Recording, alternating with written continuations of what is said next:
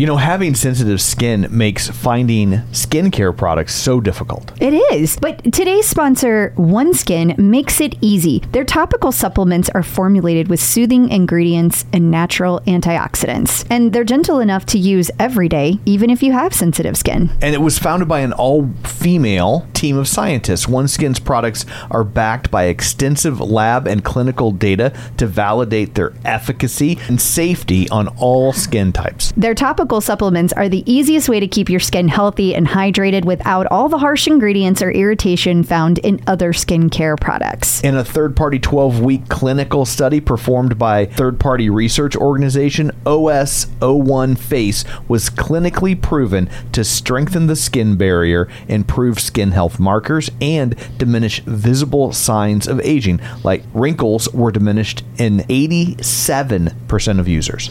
OneSkin is the world's first skin longevity company. By focusing on the cellular aspects of aging, OneSkin keeps your skin looking and acting younger for longer. Get started today with 15% off using code TCO at oneskin.co.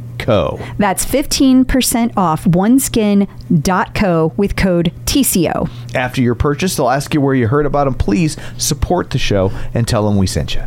It's more than just your output,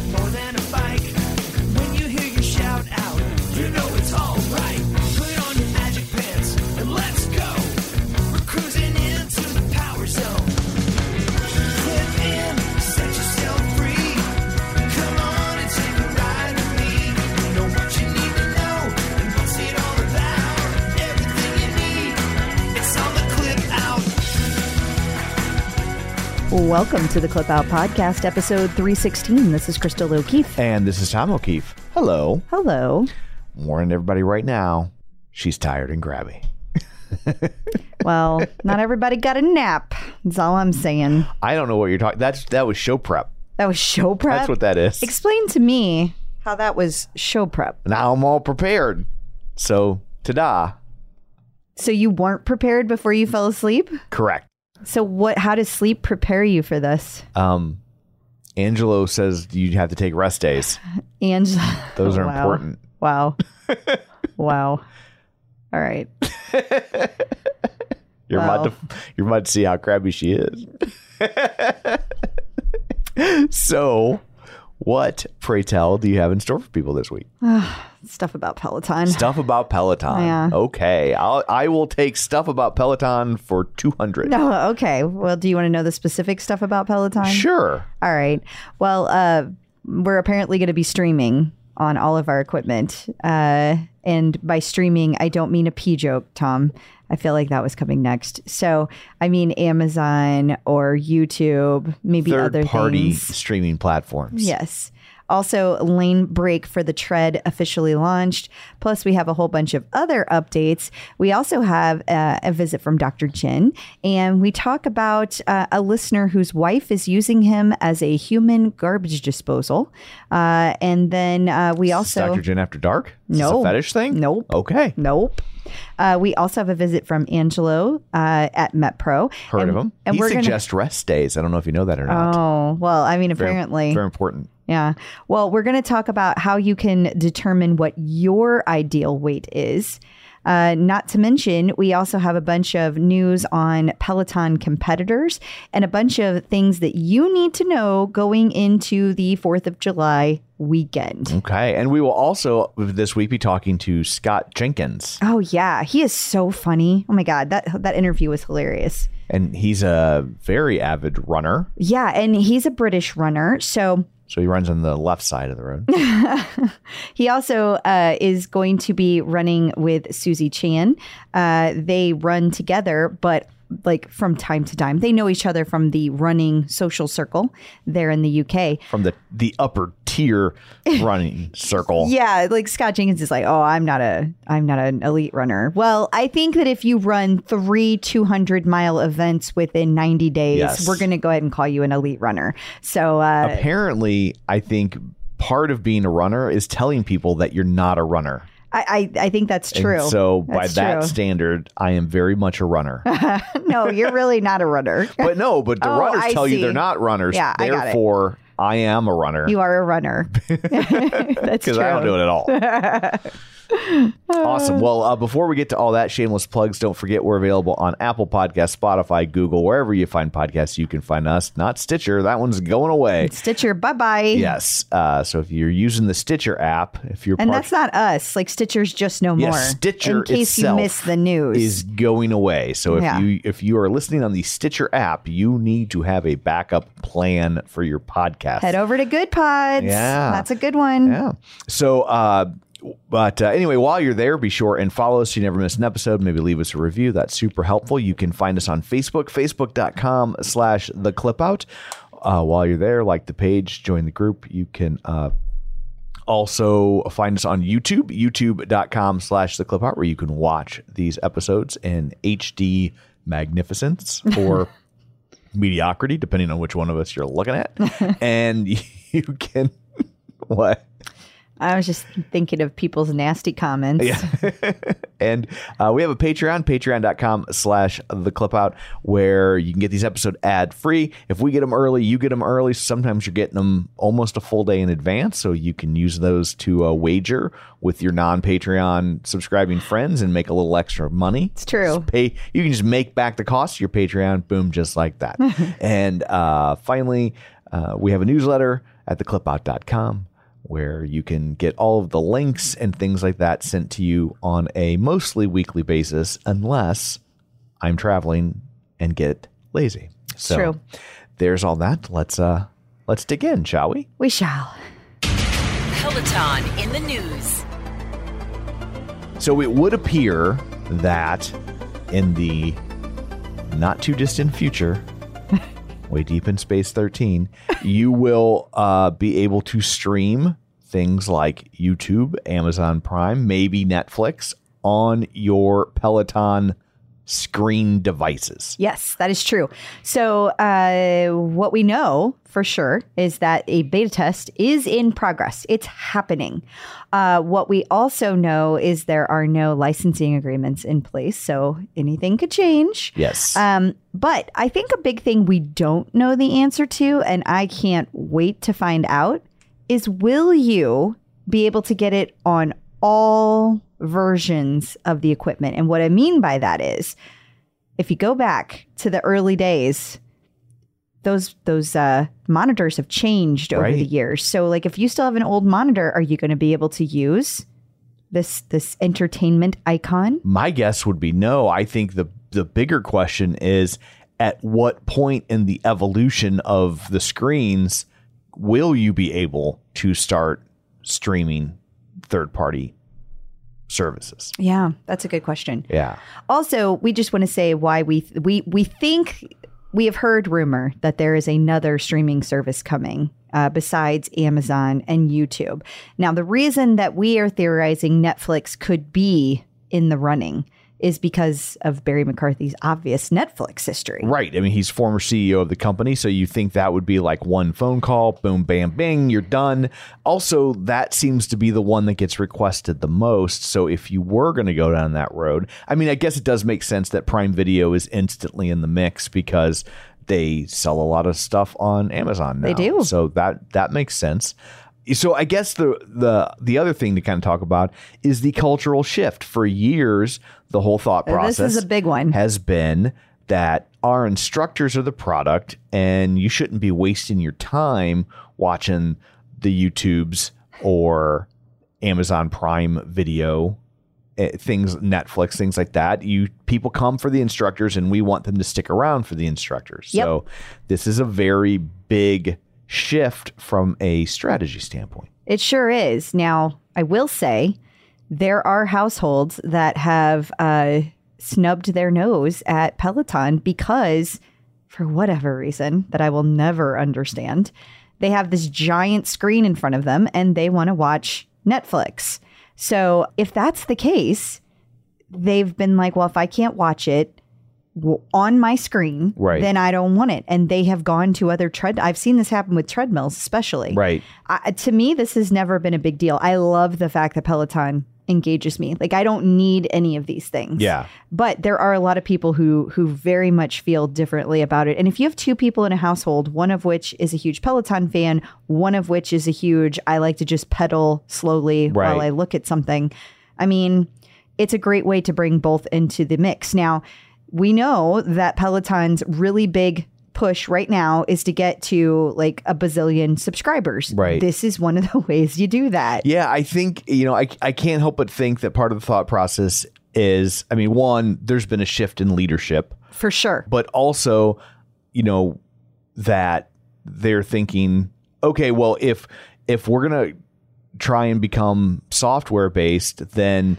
if people want the instructors, they're there, and if they want something else, we're not going to stop them from buying a piece of equipment over it. Yeah. And and for years people have said that. Why wouldn't you let me do this? It's my equipment. I can use it however I want. That seems seems short-sighted and and I don't know, maybe it's a thing that at the time made sense and now it doesn't. Now that they're kind of the name brand in this field, maybe it's not a hill they need to die on anymore. Yeah, I mean, I think that it's one of the th- it's another way that Peloton can meet you wherever you are. And if you truly want to democratize fitness, if that's in and even if you don't want to democratize it, even if you just want to be everywhere, the less barriers you put up for people, Right. then the more chance you have of them getting your product. So I, I think that from a growing subscriber standpoint, this makes total sense. And you could f- see a situation where someone comes for the Netflix and stays for the Cody Rigsby, right? I mean, I don't know how that doesn't happen. like since it's right there in front of them because also i don't get why you would pay $45 a month whatever it is now to then just turn around and watch netflix I mean, I wouldn't again, but I wouldn't do it anyway. Like if I if I'm going to get on the bike or the tread, I want to be engaged. I want somebody to be there with Sure. me. And so like watch like I don't push my I know what the gym was like. Whenever I went to the gym, I just did it at this like slow boring pace. i think it makes less sense for the bike than it does for the tread I would agree. you know because i think a lot of people do like oh i just want to get on the treadmill and listen to a podcast or And just walk. and just walk or or i can get my jog going i don't necessarily need to have direction in the same way you do on a spin bike I know No, I would agree with it that. I would agree know. with that. It makes um, absolutely no sense on a rower.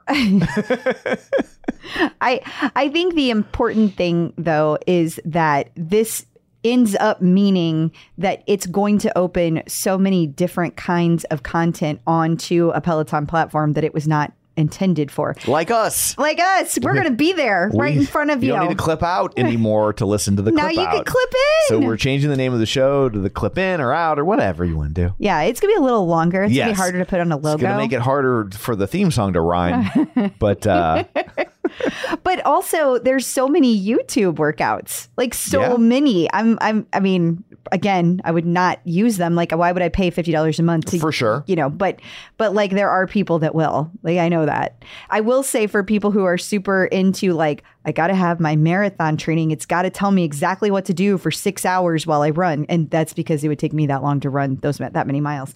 I guess it's a good way to do that. So here's the question Will you still be able to ac- access Netflix or YouTube if you're not paying for membership? I don't think that you can Yeah. because the way that it's being described to me is it is an entertainment icon within the Peloton like Ecosystem Yes. platform. yes, it's Yeah. inside the platform. So if you don't have the software, if you're not paying for the software, then you wouldn't be able to log in. Right. Then you can't get to it. Therefore, So but then people just jailbreak. That's what they've always done. Yeah, but if that if you're going to jailbreak, then none of this ever mattered, That is so true. right? So like you know, But now you don't have to jailbreak. So there's that. yes. If you are, are already If paying. you're already subscribing, and there probably will be households where the husband wants one thing and the wife wants another, or vice versa. Yeah. Although we all know it's probably the husband that wants to watch Netflix versus the wife. He's probably watching like basketball or something. Yeah, jerk. But I guess also, I think what we'll see is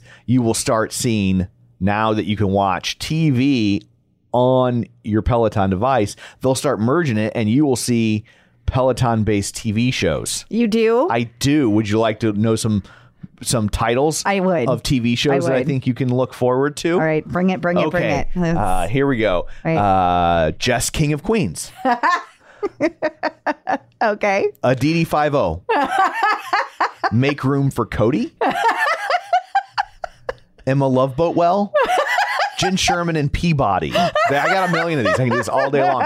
Eight simple Jocelyn Thompson rules for dating my teenage daughter. Who's the Ross? Twilight Our Zone. I got a little theme here. Adrian of Genie. That one's a bit of a stretch. That's a stretch. Leanne Haynes Bewitched. Tune Day at a time. Everybody loves Ramon. Did I do Maddie about you? I don't know if I've done that You one yet. didn't. I have so many here. A Demi 12. Wait, That one. what? Re- a Demi 12. It reads funnier. I don't know Like that. I don't even- 12. oh, Some of these are Oh, old. You Okay, gotta remember how old I am. like like Benny Adami. Is that what you're trying to say? Adami Yeah. twelve. Adam 12. Uh, like I said, that one Oh, reads okay, funnier. We'll take that one out in post. All right, get it out. Sure. Uh, Yo Jack. or Yo MTV Raps. Oh, I like that one better. Yeah. Andy Speer Factor, The Fresh Prince of Will Pears, Breaking Rad, and The Bex Files. The Bex file. And she's going to take that one. She's like, oh, if I have a thing, I'm calling it The Bex Files. That's great. I uh, um, also, uh, former instructor Oliver Lee has two shows in the works. Oh no, Tom, no. Candid Camera, and of course, say it with me, everybody, Different Strokes. oh, sh- So you have all that to look forward to oh, it's gonna be quite the lineup. as you stream shows coming this fall to Peloton, BC. Oh my. Peloton Studios in London is getting a major makeover. Yeah, they are. So uh, even though it it only opened I know it's so new. It is so new. But remember how much everything has changed, right? So so originally the new store was supposed to open like all the way back in 2020. Right. And then the world changed Yeah, and then heard about it. yeah and then then it got put off all the way until they opened the new york studios back up to people Right. and so now it's being reopened uh, and it's what they're going to do is they're going to do a big makeover and they're going to make it much more similar to the experience that new york has now okay. A lot of people have been talking about this like what does that mean? It seems this is more about the virtual experience. This isn't going to change very much for the members in the studio but for at home it's going to change the experience. So uh, during this time which is not insignificant it will be august 7th through september 22nd the studio uh, will be closed to members. So my understanding is the lobby and the studio will not be open. However, you're not going to be not having content. They're still going to be creating content. They're still going to be dropping content. And they have taken care of somehow AFO and Peloton on tour. The biggest takeaway from this is that you will not be able to schedule classes to take in person. Because they won't be there. They won't be there, but everyone's still not going to hear this. So please, please, for the love of God, let's all pitch in. And when we see those, why can't I book classes? Share this article with Share them. this article. It's perfect. Yeah. That's why you can't book a class in PSL. There's a good answer. Yeah. So hopefully you weren't planning on going uh, because, uh, oopsie, not going to happen. And if you do plan on going anyway, bring a hard hat and a hammer. see if you can fight your way in. Yeah. they could use your help. so last week we broke the news about uh, Lanebreak heading to the tread, and now we have even more information. Yeah, so it it's it is released this week. I mean today. Right. But uh Okay, so we have definitely confirmed at this point we're only going to see it on tread, not tread plus, because it does do auto incline on the hill. So Okay. that's why it is only for the tread. I still, like we talked about last week, I suspect that we will see this after the recall period is All over. the CPSC stuff is resolved and in our rear view mirror. yes. Yes. So we got a long wait. I'm not going to lie. It's going to take a while. Yeah. But let's just remember this, fellow tread plusians. This is very important. The few, the proud, the, the stubborn. stubborn. Our treads are better. And um, shots fired. Although they should be. They charged you more for exactly, it says plus in the name. Right. It goes up to Maybe they were fifteen percent. fat-shaming that tread. It goes up to fifteen percent. Yes. We've got free mode, even though it's never programmed anymore, and we've got the slats. Most importantly, the slats. So just when when you feel sad about Lanebreak, I just remember your slats, okay? And it'll come eventually. Okay. got to be patient. Uh, but for those of you who do have it, uh, this is going to be really cool because they they took all of the things on the bike and they totally redid it. They changed how it looks completely. Uh, the mechanic for Lanebreak tread. So it's going to be easier to see the changes as you're walking, running, or jogging. And uh, we also have confirmed that they did give this very, very wide pace based difficulty option so that you can use it for walking, jogging, or running. Uh, we also know that um, if you scroll down just a little bit more, we are going to be able to use the hill. It has the tread adjusts its incline automatically and it follows the curve that's shown on the 3D world displayed on the tablet. That's new. 3D, new. That's new. Okay. And then uh, yeah, I wear glasses. no, I don't think Okay. it's that that 3D. Uh, and then also, uh, they have this new mechanic in it that's going to reward you for interval workout design. So you're still going to get your interval workouts just like you do on the bike, which is fantastic. Uh, and they made sure to update again those visuals and controls with running and walking in mind. Awesome. Ooh, do we want to talk about the music? Let's talk about the music. Okay, so as they launch the Lanebreak, we are going to have pop, electronic, R&B, hip hop, rock, metal, country, and Latin. But most exciting is there is a custom there are custom levels that are going to be featuring the music of DJ and producer Tiesto, including tracks from his latest album Drive. So that is very cool. Awesome. Yeah. And little press release had a whole thing from DJ Tiesto. I did not know he was a Peloton user. Now I know. There we go. Yeah. Very cool.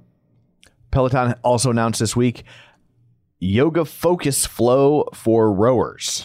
Yeah, so they added these to right now we have all the cross training for running and tread, but now we are going to be adding focus flow for rowers and there are already classes there in the collection so you can find these under the cross training uh, for uh, and those yoga for cross training.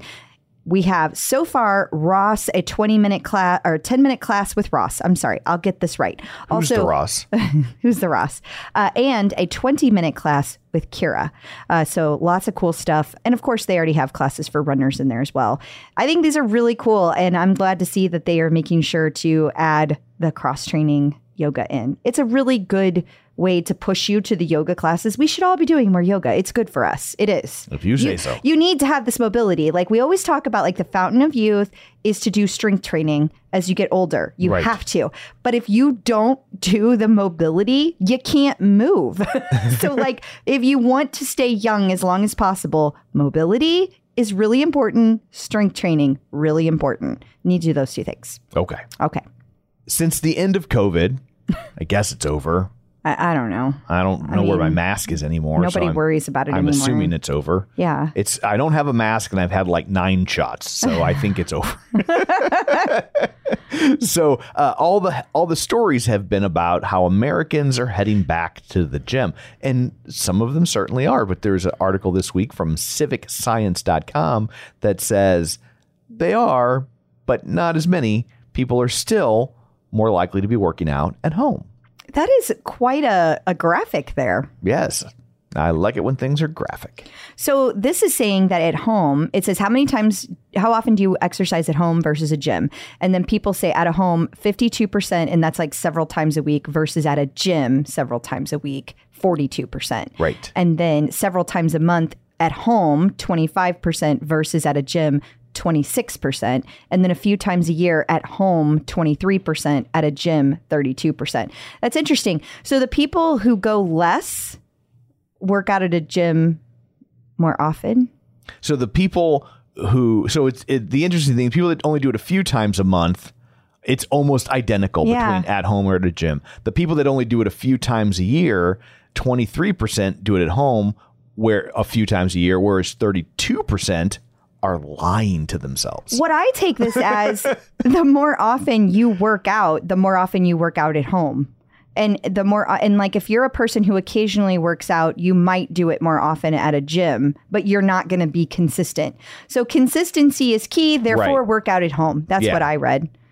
Yeah, I mean uh, to me this and and again this is so subjective because because some people really like the ritual of going to the gym. They do, and But- that'll never change. and that'll never change for them and that's fine. But i but i do think that the vast majority of people benefit from having it right at their fingertips. It's an obstacle removed. If you really have a passion for going to the gym i don't think that obviously that doesn't need to change but that's great. But i think most people that's a lot to contend with It is. you know I, I think especially if you're just starting i it'll be interesting to see if we see this study again in five years or ten years if that's changed at all because i feel like over time that working out at home number is only going to get larger because i think of that 42% i bet you at least 50 to 60% of those people are people who have been working out at a gym for a long time and they like it and they don't see the need to change. But so many people have trouble taking that first step going into a gym because they're, not- intimidated. they're intimidated. They're not comfortable. They feel out of place. They feel like people are going to make fun of them, whether it's because of their size or their lack of knowledge about how to utilize the equipment. And it's just the whole thing's just weird and awkward. And uh, for guys, there's always that one guy that walks around the locker room just completely with his junk hanging out, like no big deal. oh, they're You're in like- the women's locker You're room like, too. it's a big deal. yeah, I promise you, sir. yeah. Put it away. I think I've told you the story about the shower Nazi. Yeah, that was.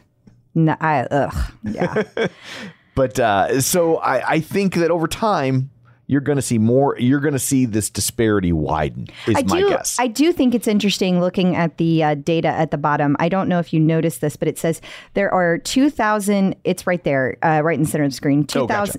Thousand. 2000 responses from 615 to 621 are that's how many for at home then for the gym the responses were 13000 from may 22 to 621 Um, who did this yeah, that's that's kind of bull. I, I think that this disparity would be wider had these been more equal timeframes. yeah. That is weird that the groups aren't the same. Like, yeah, I don't know what the logic is there because you maybe they've decided purport that this is more of a representation representational proportion of the two groups within society. I don't know. I don't know. That's weird. Also, it's all self-reported data, so you always got to give that side. Yeah, you do. That's true. Peloton celebrated Pride in in the stores last weekend on the 24th. They did. All of the stores in Canada and the US uh, got together and celebrated on the 24th. You could come into the store. You could have colorful Pride donuts. Uh, you could have a, a, DY, a DYI Pride bag Pride, and a Pride banner. Uh, so there was all kinds of really cool stuff And they there. had donuts. I already said Oh, sorry. I was I was really focused on the donuts. I uh, it's it's kind of weird though. It's like go to the Peloton store, get yourself a donut. It's counterintuitive. It is counterintuitive. Yeah. Wouldn't know because we're here in St. Louis. So. We don't have a store anymore, Wah, wah. but uh, that's more and more common. we used to be left out. Actually, now we're probably more included in the group of not having a store. It's so does that make you feel a little better? no, Okay. but thanks. And coming up after this, we're going to talk to Dr. Jenn. Uh, she's going to answer a question from a listener whose wife is using him as a human garbage disposal. She doesn't, she's watching what she eats, so she's making him eat all the stuff and living vicariously through her husband, and he's getting frustrated. So stick around. Man, there is nothing worse than when you buy a pair of sunglasses and then you lose or break them I, would agree. So what do we do about that? Well, that's where Goodr comes in. Their sunglasses are $25 each, so nobody likes to throw away $25, but it's a lot better than throwing away a 100 or more dollars on a pair of broken sunglasses, right? Yeah, I mean, absolutely. I have to say that's not my favorite part about Goodr. My favorite part about Goodr is that when I run, they don't slip, they don't bounce, and they're 100% polarized. Um, and they also come in like a million different colors and styles. For your $25, you're not sacrificing comfort, safety, or style. If you want to support the show and pick up a pair, Goodr is giving the Clip Out listeners free shipping on their first order.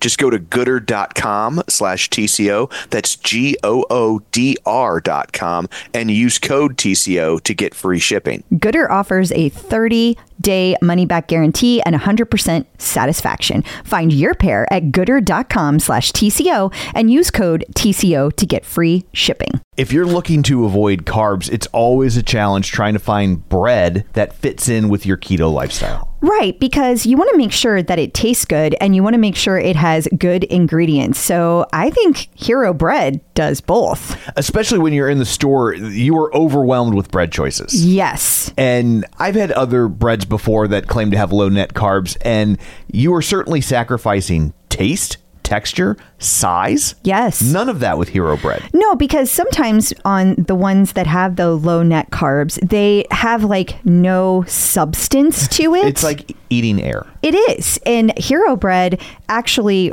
really tasted good and it felt like a solid piece of bread. Like I did not feel like I was giving up something. I was surprised at how big each slice of bread was. Here's the real test of a piece of bread.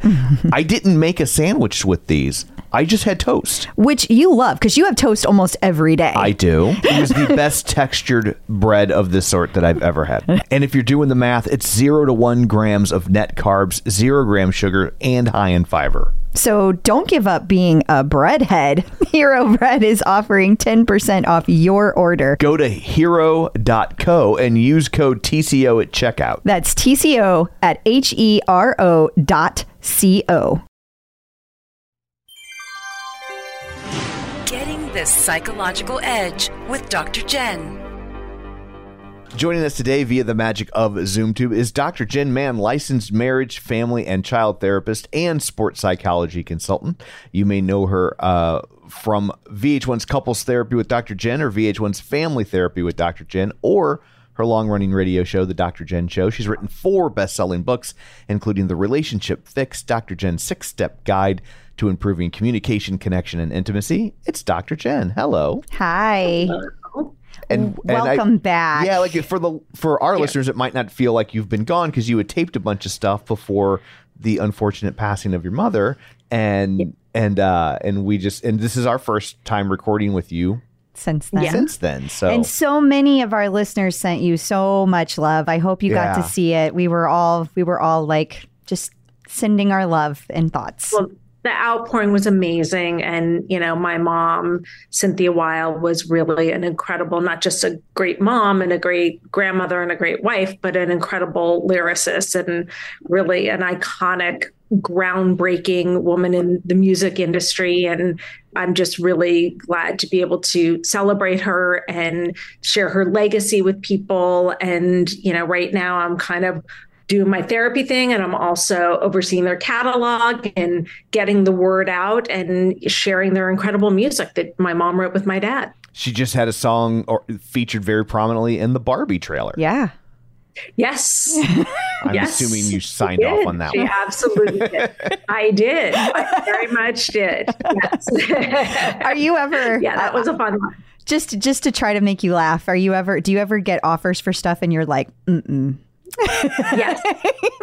We we uh, turned down an offer for a shooting game that involved um, a lot of violence and and killing police officers. We opted against that, and I have accepted some things that you would expect me not to because they involved meat Oh. but then I did we donated money to do investigation of the factory farming system. Okay. Okay. Okay. Yeah. Awesome. So, you know, sometimes it's good to fund a, a good operation. it is. Yeah, for sure. That's a good way to offset that. It's like it's like Yes. buying the uh what are those eco credits the Yeah. for the ozone. That's exactly right. Yeah, it wasn't a, specifically a meat company, but it was a very well known organization that does a lot of not great practices with meat, although they are, this company is doing more vegan and vegetarian options, which is great. So they're not like, for me as a vegan, I was able to kind of walk that line, but was thrilled to be able to give some money to Mercy for Animals and, That's good. and That is good. help the cause. Yeah. Go Fun ahead. fact towards the end of there's a period of time where Shaggy and Scooby Doo becomes a vegetarian or, be, or Really? vegan. Yeah. I did not know that. Because Casey Kasem, who did the voice for Shaggy, until his passing, uh, and became a vegan late in life, and he insisted that Shaggy couldn't have any meat sandwiches, and then they got very frustrated because it cost him a deal with Burger King. Oh. and then and then when they shifted to Matthew Lillard because of the movie, they brought it back in. But there is about a ten year period where you will not see Shaggy eat meat. That's So, amazing. I love that. That that's a great story. That is a great story. I got full of. Yeah. I know. stuff, you got all so. kinds of stuff in there. Well, we are glad you were back. We are. We missed you. And uh, we, we we we wrote an article for the website and shared it uh, just about your mom, and it was great to kind of show people like when people say legend, that is not just oh this lady passed away and we want to No, be nice to her. no. like Yeah. Both whole- of your parents are yeah, just like legends. legit jaw dropping legends with the things that they like. Yeah, Yeah, my my mom has won over 112 BMI awards. wow. I wrote "You've Lost That Lovin' Feeling," the most played song ever of the 20th yeah, it's century. literally the most popular song of the 20th century. Yeah. It's a great song. my, my parents won multiple Grammys. They've been inducted into the Songwriters Hall of Fame, the Rock and Roll Hall of Fame. I actually just they just inducted my mom into the Women's Songwriters Hall of Fame. So you know, my mom is really an incredible icon, and I'm very proud of her, and I'm very proud to share her music with people. And um, and you can also check out one of my projects. Is I'm working on their social media, so check out Mann Weil, M A N N W E I L, on Instagram, and follow my parents because there's going to be a lot of fun stuff coming. Ooh, Oh, awesome! That's good to Yay. know. We'll have to include that in the show notes. Yes, we will. Yes, we will. Because we all know we got juice. like that's gonna that'll get you to a million right there.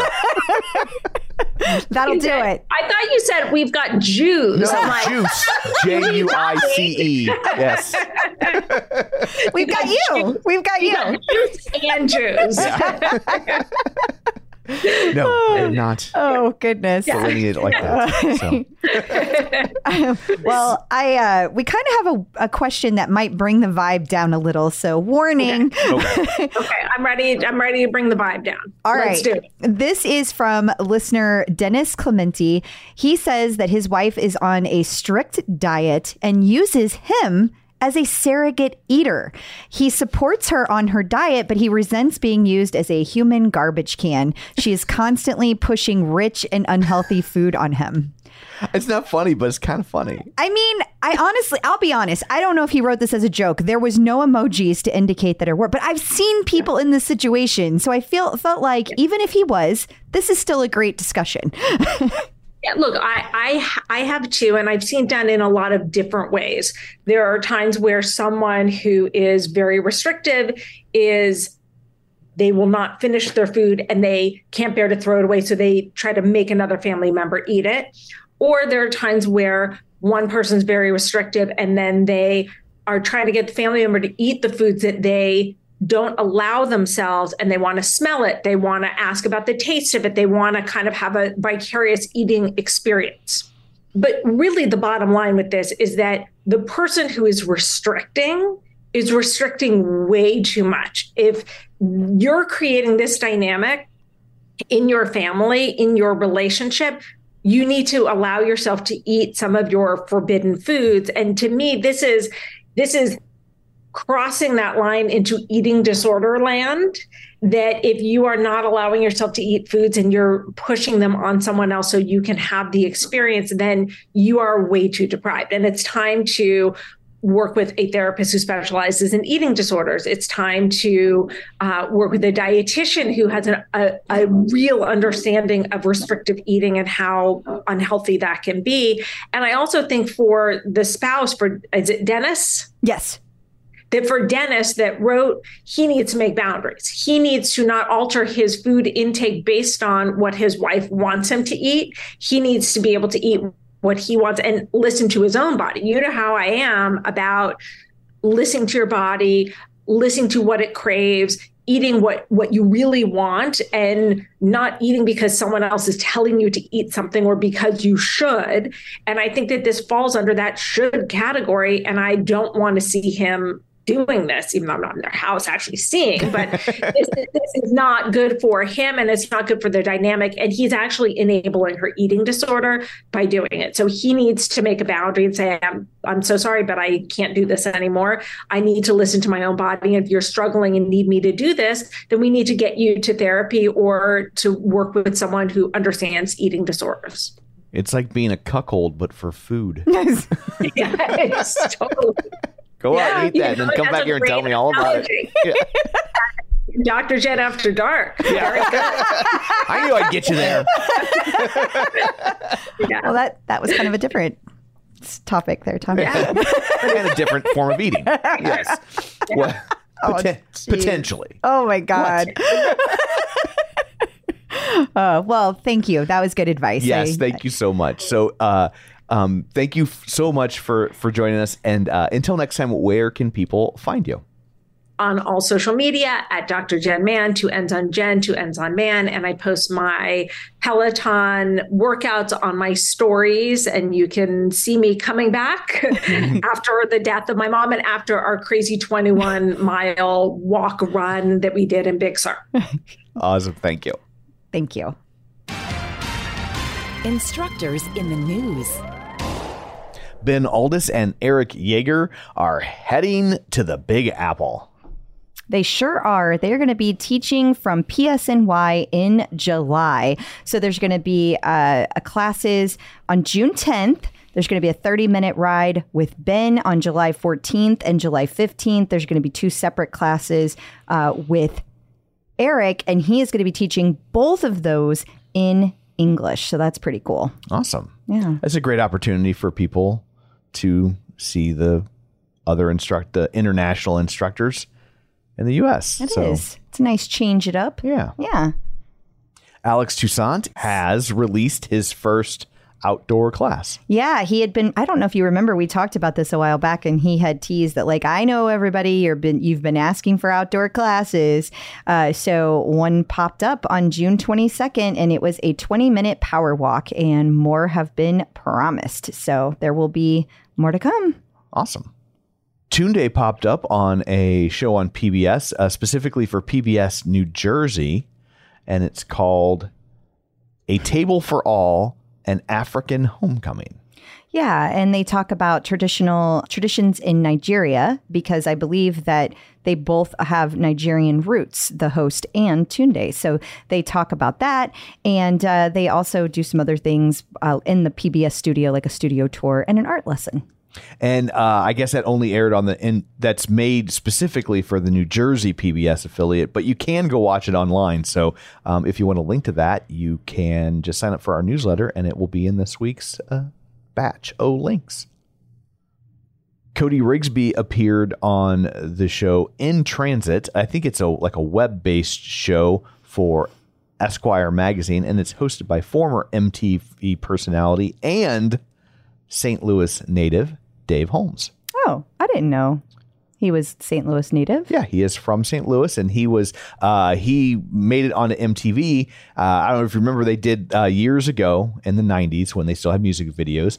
They had that a contest called uh, "I Want to Be a VJ" or Oh, be yeah. a VJ, or you could, and they had like it was really, I guess, kind of like a reality show, and they tested and like I forget who won, but it was this weird kind of stoner dude, and he ended up winning, but Dave Holmes came in second, and it was funny because Dave Holmes is like so not flashy or MTV, but he just like really knew his stuff, and he's super likable, and he came in second, and it's it tells you a lot about those sorts of shows and that all these years later, he's the guy who's still working. Yeah. Like he's the guy you still see popping up in things, and people just liked him so much they found a role for him, even though he didn't win win the contest. Well, that's So- really cool. and uh, he's really nice. I spent like a day with him one time. He back in my Radio rock- days? Back in my radio days, uh, he we I worked at the alternative rock station in town called The Point, and he came in town one year and hosted Point Fest. Oh, yeah. and it was my job to drive him around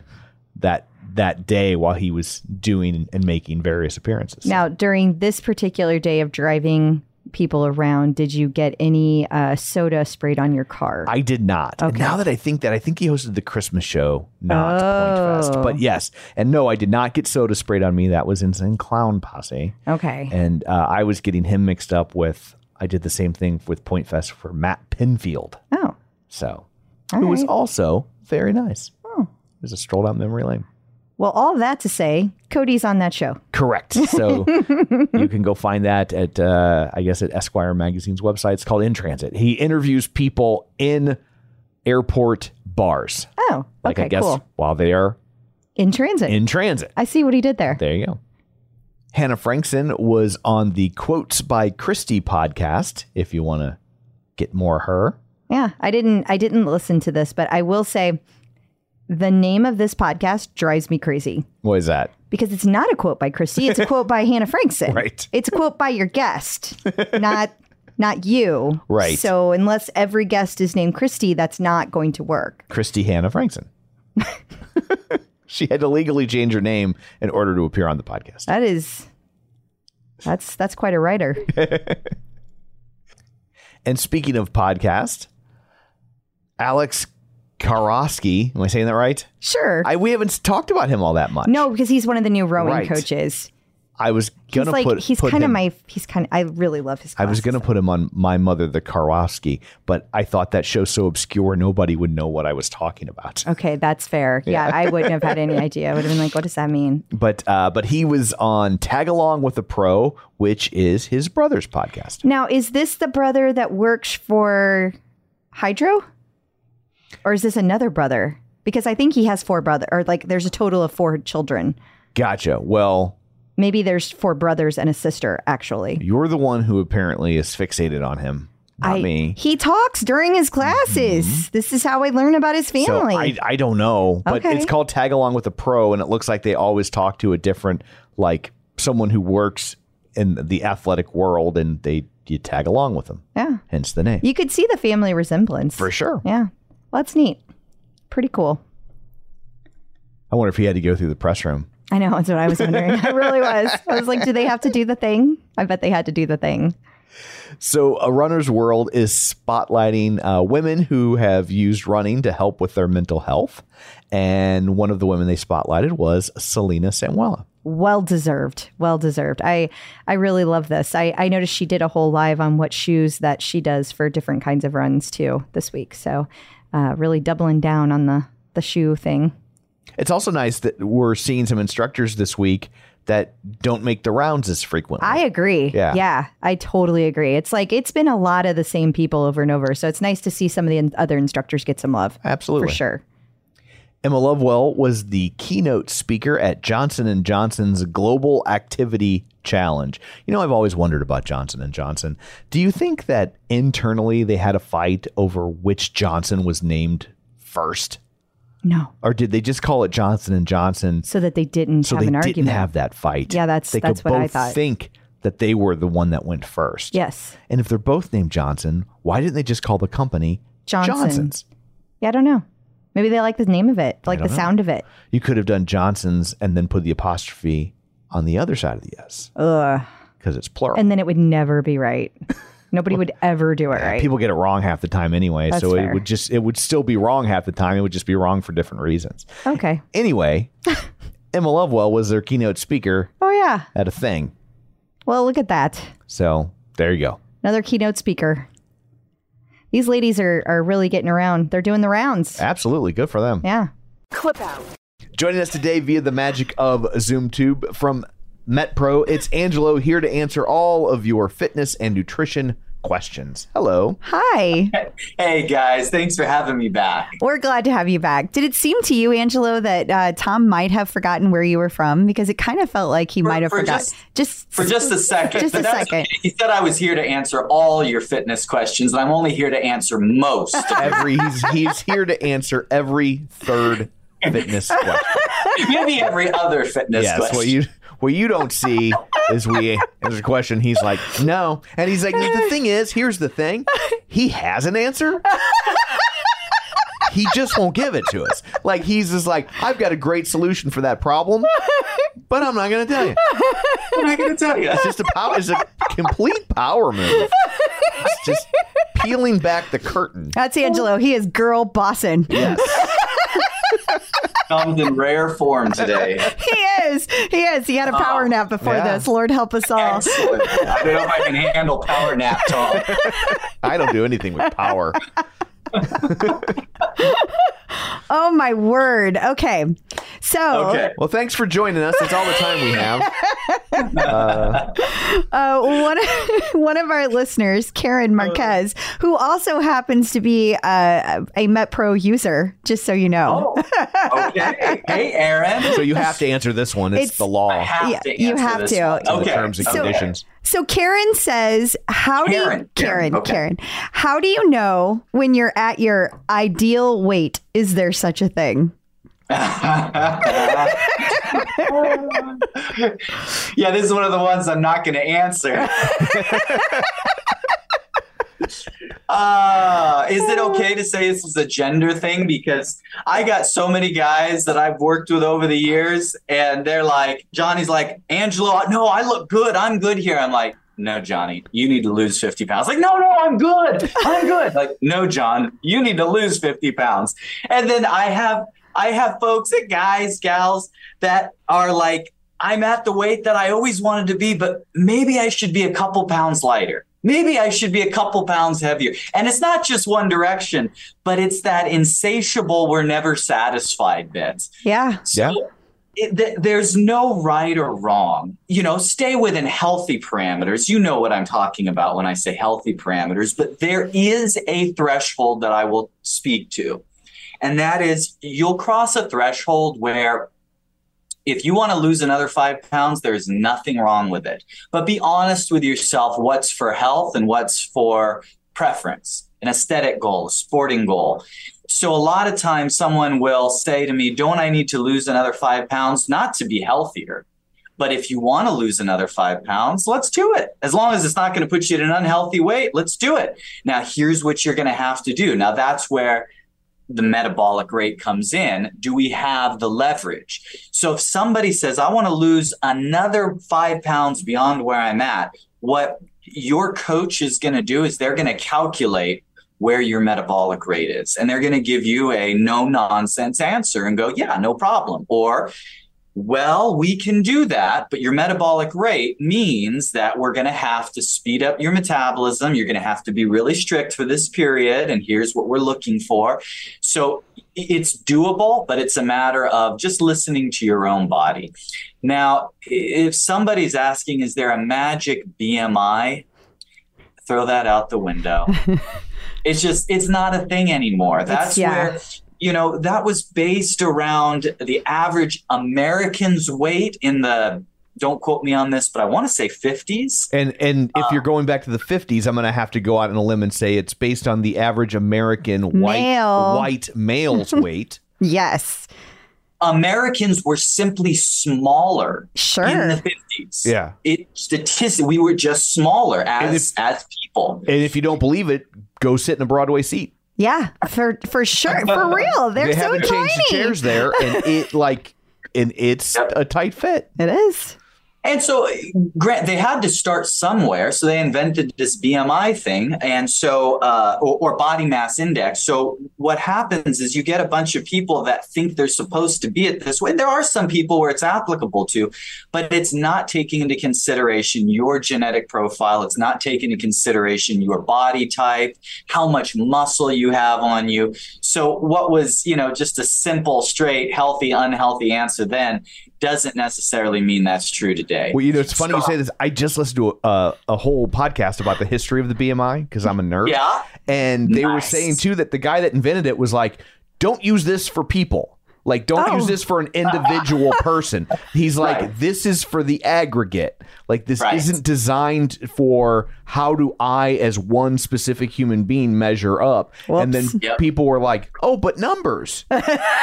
That's what we do. Oh, but, oh, but math. yeah. So I need to give Karen something useful to walk away with.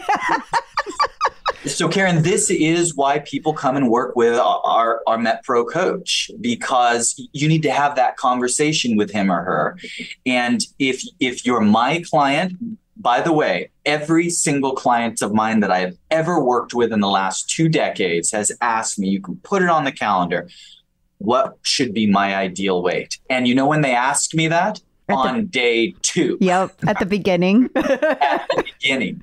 And I give them a real answer. I say, that is a fair question. It is a good question and it deserves a real answer, which is why you're going to ask me in about five weeks. and then I'm going to actually be able to give you a real answer, having all this data on your metabolic rate, how you respond to caloric shifts, macronutrient changes, carbohydrates, exercise, the pace at which you're losing weight, the pace at which we can speed your metabolism, and how fast we've lost said weight. And now I can say, here's an ideal weight for you. Let's work towards that goal. So have that conversation with your coach, Karen. Have that conversation with him or her. She'll help you out. Awesome. I'm just curious when you talked about someone who kind of reaches a, a weight, they've been doing it for a while, they're in a good spot, but they decide that they maybe want to lose another five or 10 pounds, whether it's for aesthetic reasons or, or they trying to win a contest. I don't know. If they've kind of already hit a happy spot where they kind of naturally land comfortably, if they Yeah. push through to lose that five or 10 pounds, how difficult and or realistic is it for them to then maintain it if they hit that number? Great question. It's a commitment. It can absolutely be done. In fact, quite often clients will come to us specifically at that point. They've already been on either a diet or a program or they've been exercising and they've made great progress, but now they're at the point where they need some professional help to get that last percent or two, that last few pounds. That's where the math and the science really play a role. So that's where the evaluation piece comes in. Now, assuming someone is at that spot where they've already been eating clean, they're exercising regularly, their body's at a healthy but comfortable body weight, then it's not actually as hard as you'd think to push down a little lighter. That can be done with some leverage. The key is that when you hit that lighter weight, it's not yours yet. It's You have not to earn it. yours. So, for example, oh, I want to be a, I'm, I'm pulling numbers out of a hat here. Right. So don't, I want to be 150 pounds. I'm 157. I want to be 150. Okay, so we put you on a diet to be 150. Three weeks later, I'm 150. Nope. Nope, nope. You don't own that weight yet. It's going to take you another four weeks longer of being consistent to own that weight. Because here's what's happened we've had to push harder to put your body into an environment and circumstance where it has forced it down a few more pounds. Now you have to gradually increase your intake on a calculated fashion to up adjust your metabolism so you don't gain that weight back. Otherwise, the first bad weekend you have, and boom, you're right back to your comfortable weight. Sometimes we refer to that as a set point. So typically, when somebody asks me, How long will it take? I want to lose another five pounds. Well, losing the next five pounds may only take 10 days. But it may take me two to three weeks beyond that to reset your metabolism so you stay there at that new lower weight. And so that's what we that's what we do day in and day out with our clients at MetPro. So that was a great question, Tom. Ooh. Awesome. Oh, I'm sorry. I'll try not to do it again. I know I've got a rep to protect. so. Well, thank you so much for all that. Until next time, if people want this sort of stuff tailor made for them, where can they find you? Come talk to us at metpro.co slash TCO. Wonderful. Thank you. Thanks, guys. Peloton celebrity sightings. There was a surprise guest this week in studio. Mm-hmm. I'm going to let you say because I don't know how to say her name. No clue. LP Giobbi? Giobbi? Sure. So, What I do know is that she's a DJ. okay. Yeah. Well, then it should be DJ Giobbi. D Giobbi. Well, D she, she she was in the class and uh, she was in a class with Emma Lovewell. It was a 45 minute arms and intervals ride. Uh, so she took the class with Emma and then one of her classes, All in a Dream, which was featuring a whole bunch of people, uh, was featured during the playlist. So, Okay. nice little stop in. There was a whole bunch of stuff on Peloton Studio. She did some little dances in front of everybody. I think that's kind of required if you're a DJ. You gotta Ah, like, you gotta do the little yeah, fist but bump or but you do it better than than like I do it. So yeah, And well, and you do it better than I do it. So I don't know. You got your little Caddyshack dance going I on. like I'm the gopher. I love the gopher dance. That's that's the only thing I know. I got the overbite and everything. you do not stop it. Checking out the competition. So the next time somebody tells you that Peloton's in the toilet, uh, you should shove a mirror in their face, not a real mirror, but uh, those things Lululemon keeps trying to sell people. Yeah. They can't give those things away. I mean, it's pretty bad. Yeah. It's pretty bad. It says they can't sell. This is from Channel News, and it says they can't sell these things even despite a ninety percent markdown. Well, they're also like they can't sell the company because remember they're trying to sell and they can't sell the company. They said they currently have it valued on their books at $58 million. And in 2020, they paid $500 million for it. I it. mean, that's got to make you have some stomach acid. yeah. Like Yeah. that's, have they changed CEOs?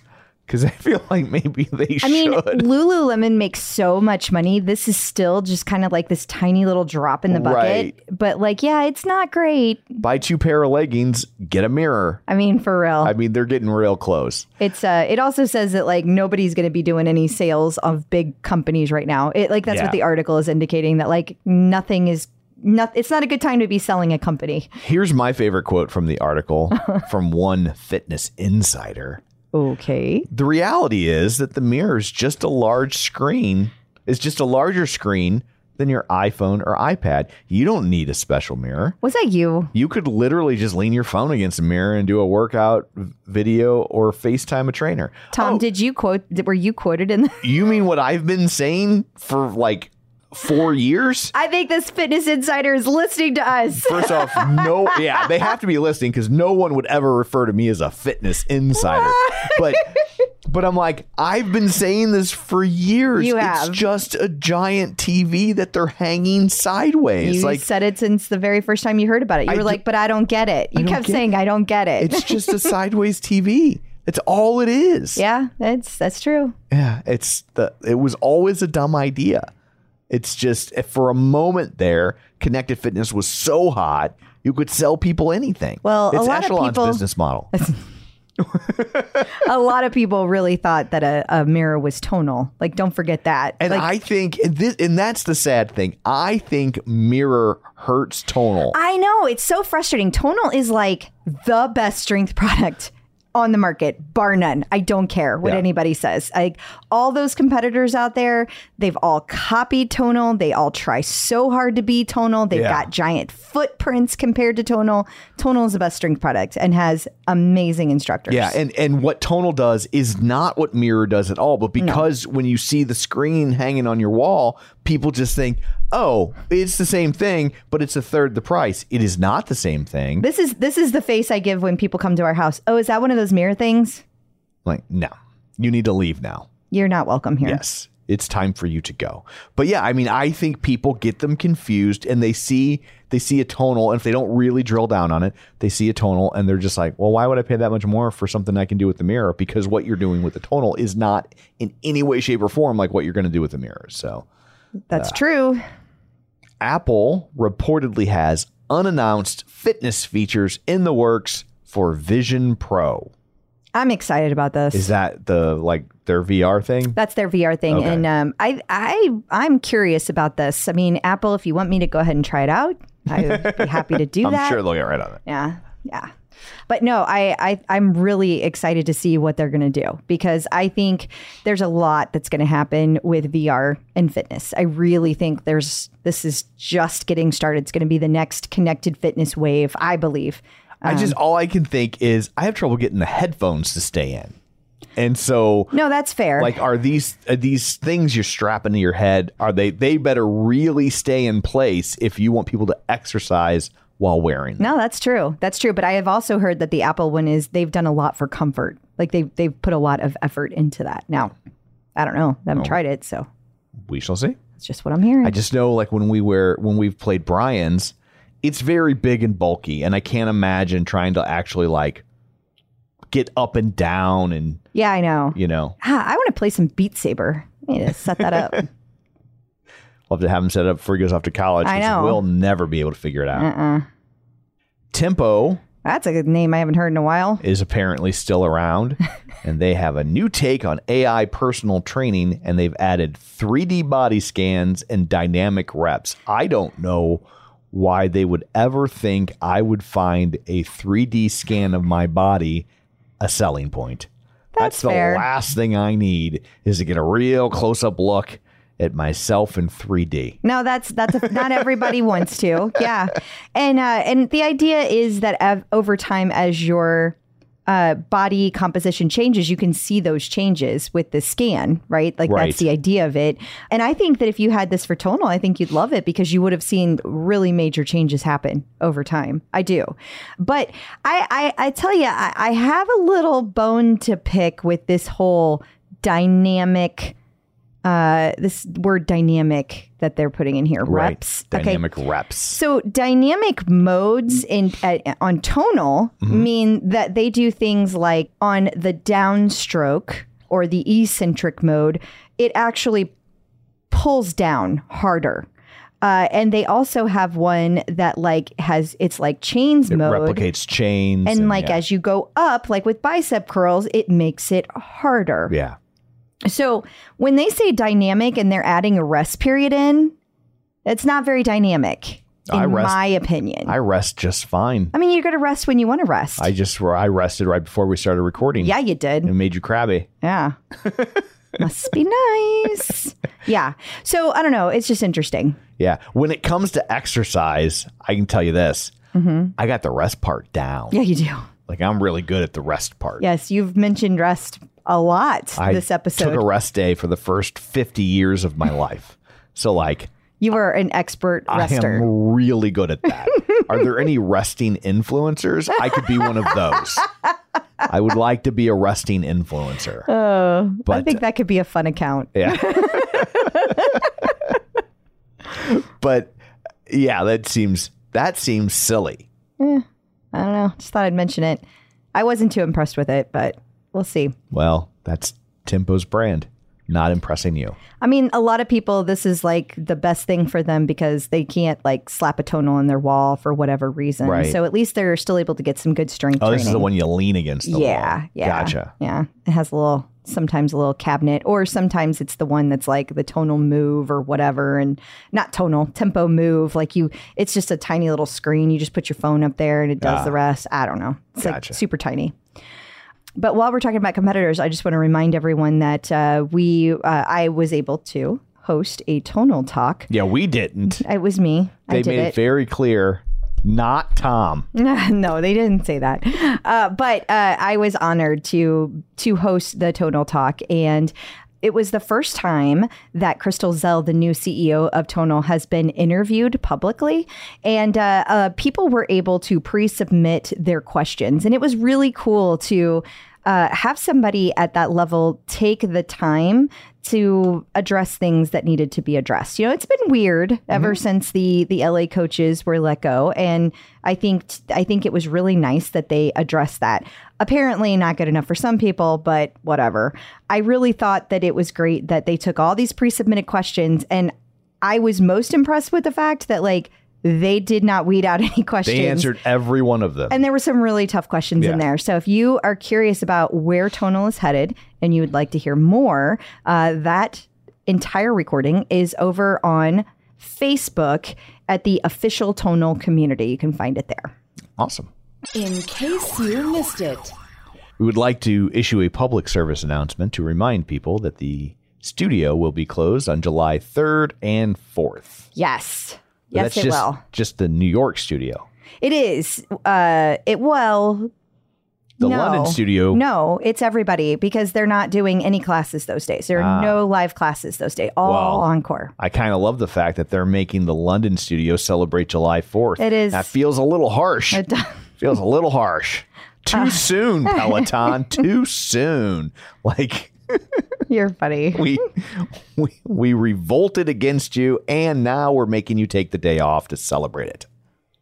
We have dance cardio classes. Well, we already had dance we have cardio new class. dance cardio there classes. you go. I did dance cardio by accident once on the tonal. Yeah, you were not you were not pleased. I was not a fan. I, I did this once on Peloton with Brian, and it was awful. it was awful. I mean, I had fun, Yeah. but like, it is not for me. It It's just not made me me. mad. Yeah. I couldn't keep up with whatever the move was, and I it doesn't just- matter how simple it is. It doesn't matter how much they slow it down. I can't do it. I'm sure if you like to dance, these are great. Yeah, yeah, for sure. People do love them. They really do. And I think that it's great that they're still putting out new classes like once a year. So that's cool. But there's eight new ones, and we've got Leanne Hainsby and Emma Lovewell and Hannah Corbin. We have new scenic classes for people. Well, we don't, but Peloton does. It's going to be featuring Jeffrey and Rebecca Kennedy, and uh, those are going to be dropping on Friday, June uh, 30th, as well as all the other things we already talked about dance cardio. And then I think we already told you about the Pride stuff that was going to be happening on June 30th, 30th as well. and a German artist series. Yeah, share. That's just so weird because we've done share like a long time ago. I guess the Germans haven't. Also, there's new plans coming from uh, the gym feature. So if you like using the gym feature, there's a whole bunch of new plans dropping as well. So Awesome. lots of new stuff hitting very, very soon. And coming up after this, we're going to talk to Scott Jenkins. He's a big runner, like crazy. The Long distance, The- ultra yeah. runner. He w- was probably running the whole time we were talking to him. No, but he was cracking never- me up the whole time we were talking never to him. not running.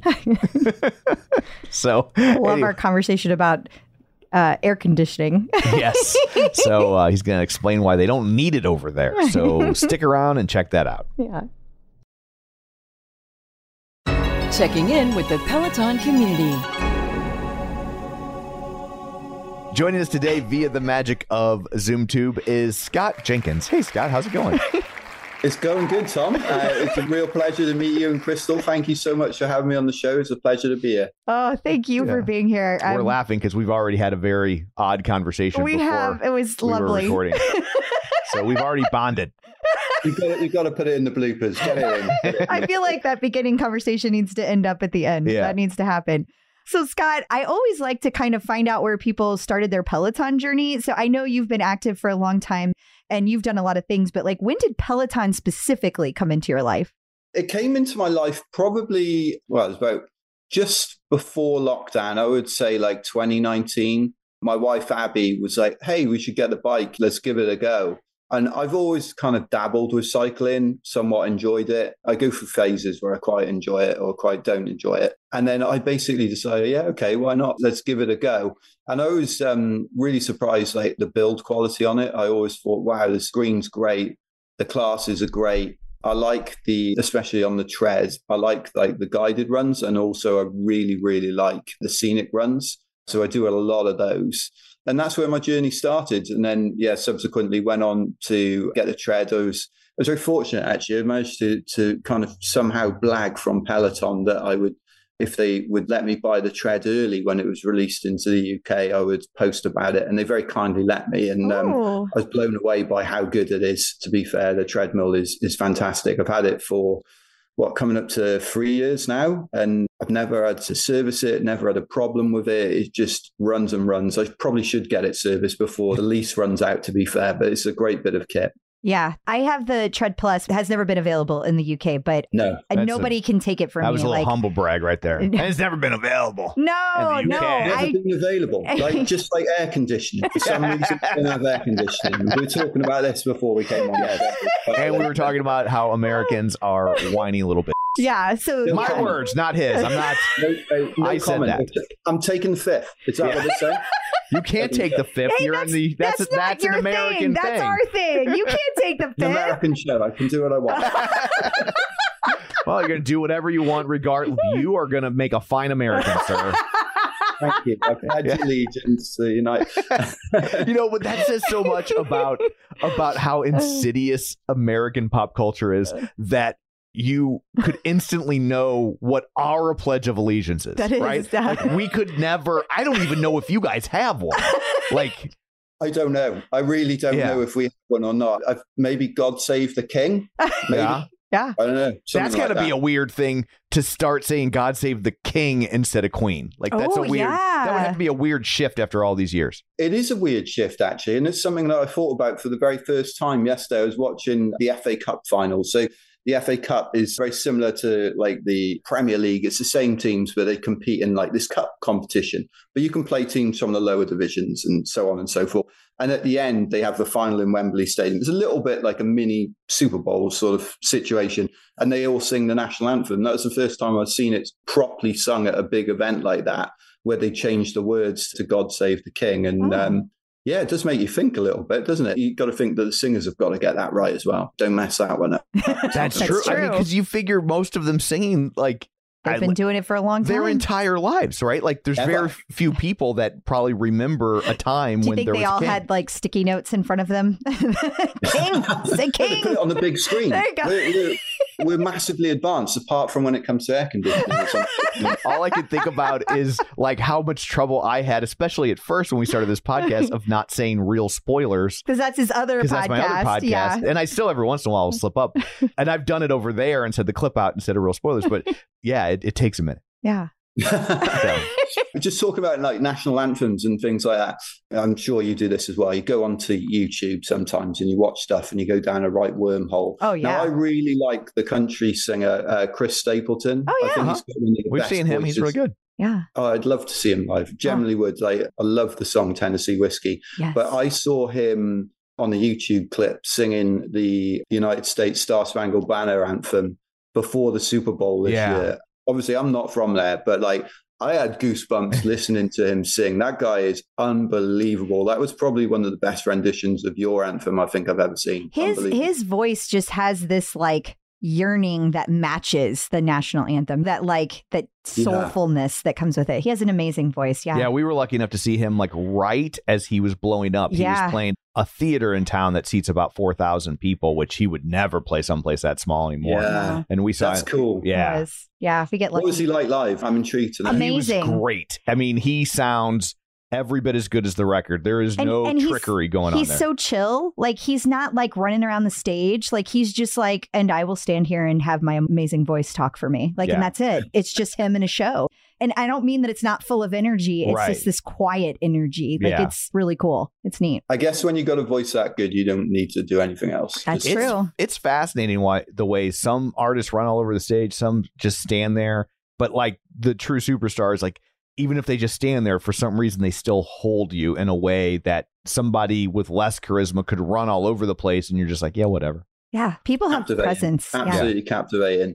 Another YouTube clip I saw recently was uh, Ed Sheeran and Luke Combs singing together. And I was like, wow, that's a cool combo. I'd like now to see Ed Sheeran and Chris Stapleton. Oh, I think yeah. They did a song a couple of years back, but yeah, very cool. Yeah, we saw Luke Combs too because he played. Yeah, I he booked played at your He- arena. I book concerts for a living, and I actually booked a Luke Combs show. And Yeah. So- yeah, Oh, we saw awesome. him. Can you book me Chris Stapleton, please, somewhere in London? That I wish. Really, really helpful. I got Luke Combs. I got lucky. I booked him like nine months before he blew up. So by the time he played my arena, he had no business playing my arena. He should have been in a place twice the size. Yeah. And uh, and so true. I His got is like a tiny arena, like yeah, a tiny it's like a, place. it's what's called a mid-size arena. So it sits about on a show like that. It'll sit about seventy five hundred. yeah. That's so cool. Yeah. Awesome. I'd love to see Luke Combs too. Yeah, he's really good. Well, if you ever make it stateside, we'll, We'll do our best We'll to do our you up. best to hook Yeah. you up. Yeah, Absolutely. hook me up with Luke Combs and maybe some air conditioning at the concert. You'll need it here. yeah, will you need it will. here. you will absolutely. So you mentioned that you have a kind of relationship with bikes, but when did you start running? That's kind of been a big thing in your life, right? Yeah, it kind of always has been, I guess. When I was younger, I, I did running in high school, and I thought like 1500 meters was quite a long way to run. And then as you kind of get older, you learn different perspectives and different mm-hmm. boundaries, I guess. And I went to playing football or soccer, as you guys call it, and essentially was doing that up until about the age of 30. And then I rediscovered running, got back into it, and yeah, basically did a couple of half marathons. And about that time, I was working in a gym in South Wales, where I'm from. And this guy used to come in, this guy called Colin, and he was like the most positive guy. It would be chucking it down with rain, which is why we don't need the air conditioning. It'd be chucking it down with rain. And ultimately, like he would always be so positive. And the one day he came in and I was like, I've got to ask you, why are you so positive? Every time I see you, you always got a smile on your face. He said, Well, I've been through a, a cardiac event. I think he'd had a triple bypass. Oh. And Whoa. he said to me that I feel like I've got a second chance at life. And it didn't hit me immediately. I was like, oh, fair enough. And then over the course of the next couple of weeks, it kind of got me thinking, well, what am I doing with my own life that when I get to that kind of age and you get older, that you're going to look back on with some fondness and think, wow, yeah, okay, I did a bit. So ultimately, it went from zero to 100, is the long story short. So, me and my brother ended up getting on a plane to run 2,000 miles across the US with our friend Rusty from Texas. So, we ran from Boston in Massachusetts to Austin in Texas. We did a marathon a day for 75 days. Um, still one of the biggest challenges I think I've ever done, but so exciting too, and a great way to see your country, which is how I've ended up, I think, visiting about 44 states over the years. So, Wow. yeah, that's my kind of relationship with how running started. And then it's gone on into different ultra marathons and lots of different adventures. over 75 in 75 days. That's- so was the hardest one the last one? Was it the second to last one? Like yeah. not even physically difficult, although I'm sure it was, but psychologically, I would think like at some point, uh, how do you not hit a wall in your head? I think, yeah, you hit many walls on the kind of daily basis and they come in different forms. And it's really interesting. I think probably the first two weeks were the hardest because you kind of put yourself out there. And granted, social media wasn't as big then as it is now, but you kind of put yourself out there and say, I'm doing this run for charity. And I Right. always do my runs for charity. And basically, I realized at that point, we're two weeks in, I'm committed. I haven't got a flight until I get back to Texas. So we got to do this thing. And my body was breaking down. My Achilles hurt, my knees hurt, everything hurt. And then after about that two week period, really strangely, it just became like, oh, this is what your body's meant to do. And when you think about it, now I'm a bit older and I reflect on it, that's what we were designed to do. We weren't designed to sit at a desk all Yeah. day, typing away or sat in our cars. And I genuinely believe that somewhere along the way, humans have mistaken comfort for happiness. And going out and have an adventure like that is a real kind of visceral experience. And for me, it was just, yeah, those two weeks were really difficult. And then after that, many different challenges along the way, but the body kind of held up. And the most painful thing on a daily occurrence was the um, Achilles tendons when you get out of bed every morning. There was no elasticity or kind of, yeah, just uh, looseness in them, I suppose. They would always be stiff, always be hurting. But once you start moving a little bit, they loosen up. And I think just to taking it day by day, half marathon by half marathon throughout the day, so to speak, we just managed to get it done. And we learned a lot along the way, to say the least. Were there 75 like official marathons you could run or would some days you just have to go out and be like we're just running one the two of us or however many people were in your group It was three of us. So my brother Reese, our friend Rusty, and myself. And we literally, I mean, this was what, iPhone 2 or iPhone 1 or whatever it was. So we had Google Maps on it. And we literally just, we went to a bar in Boston. It was called McGreevy's then.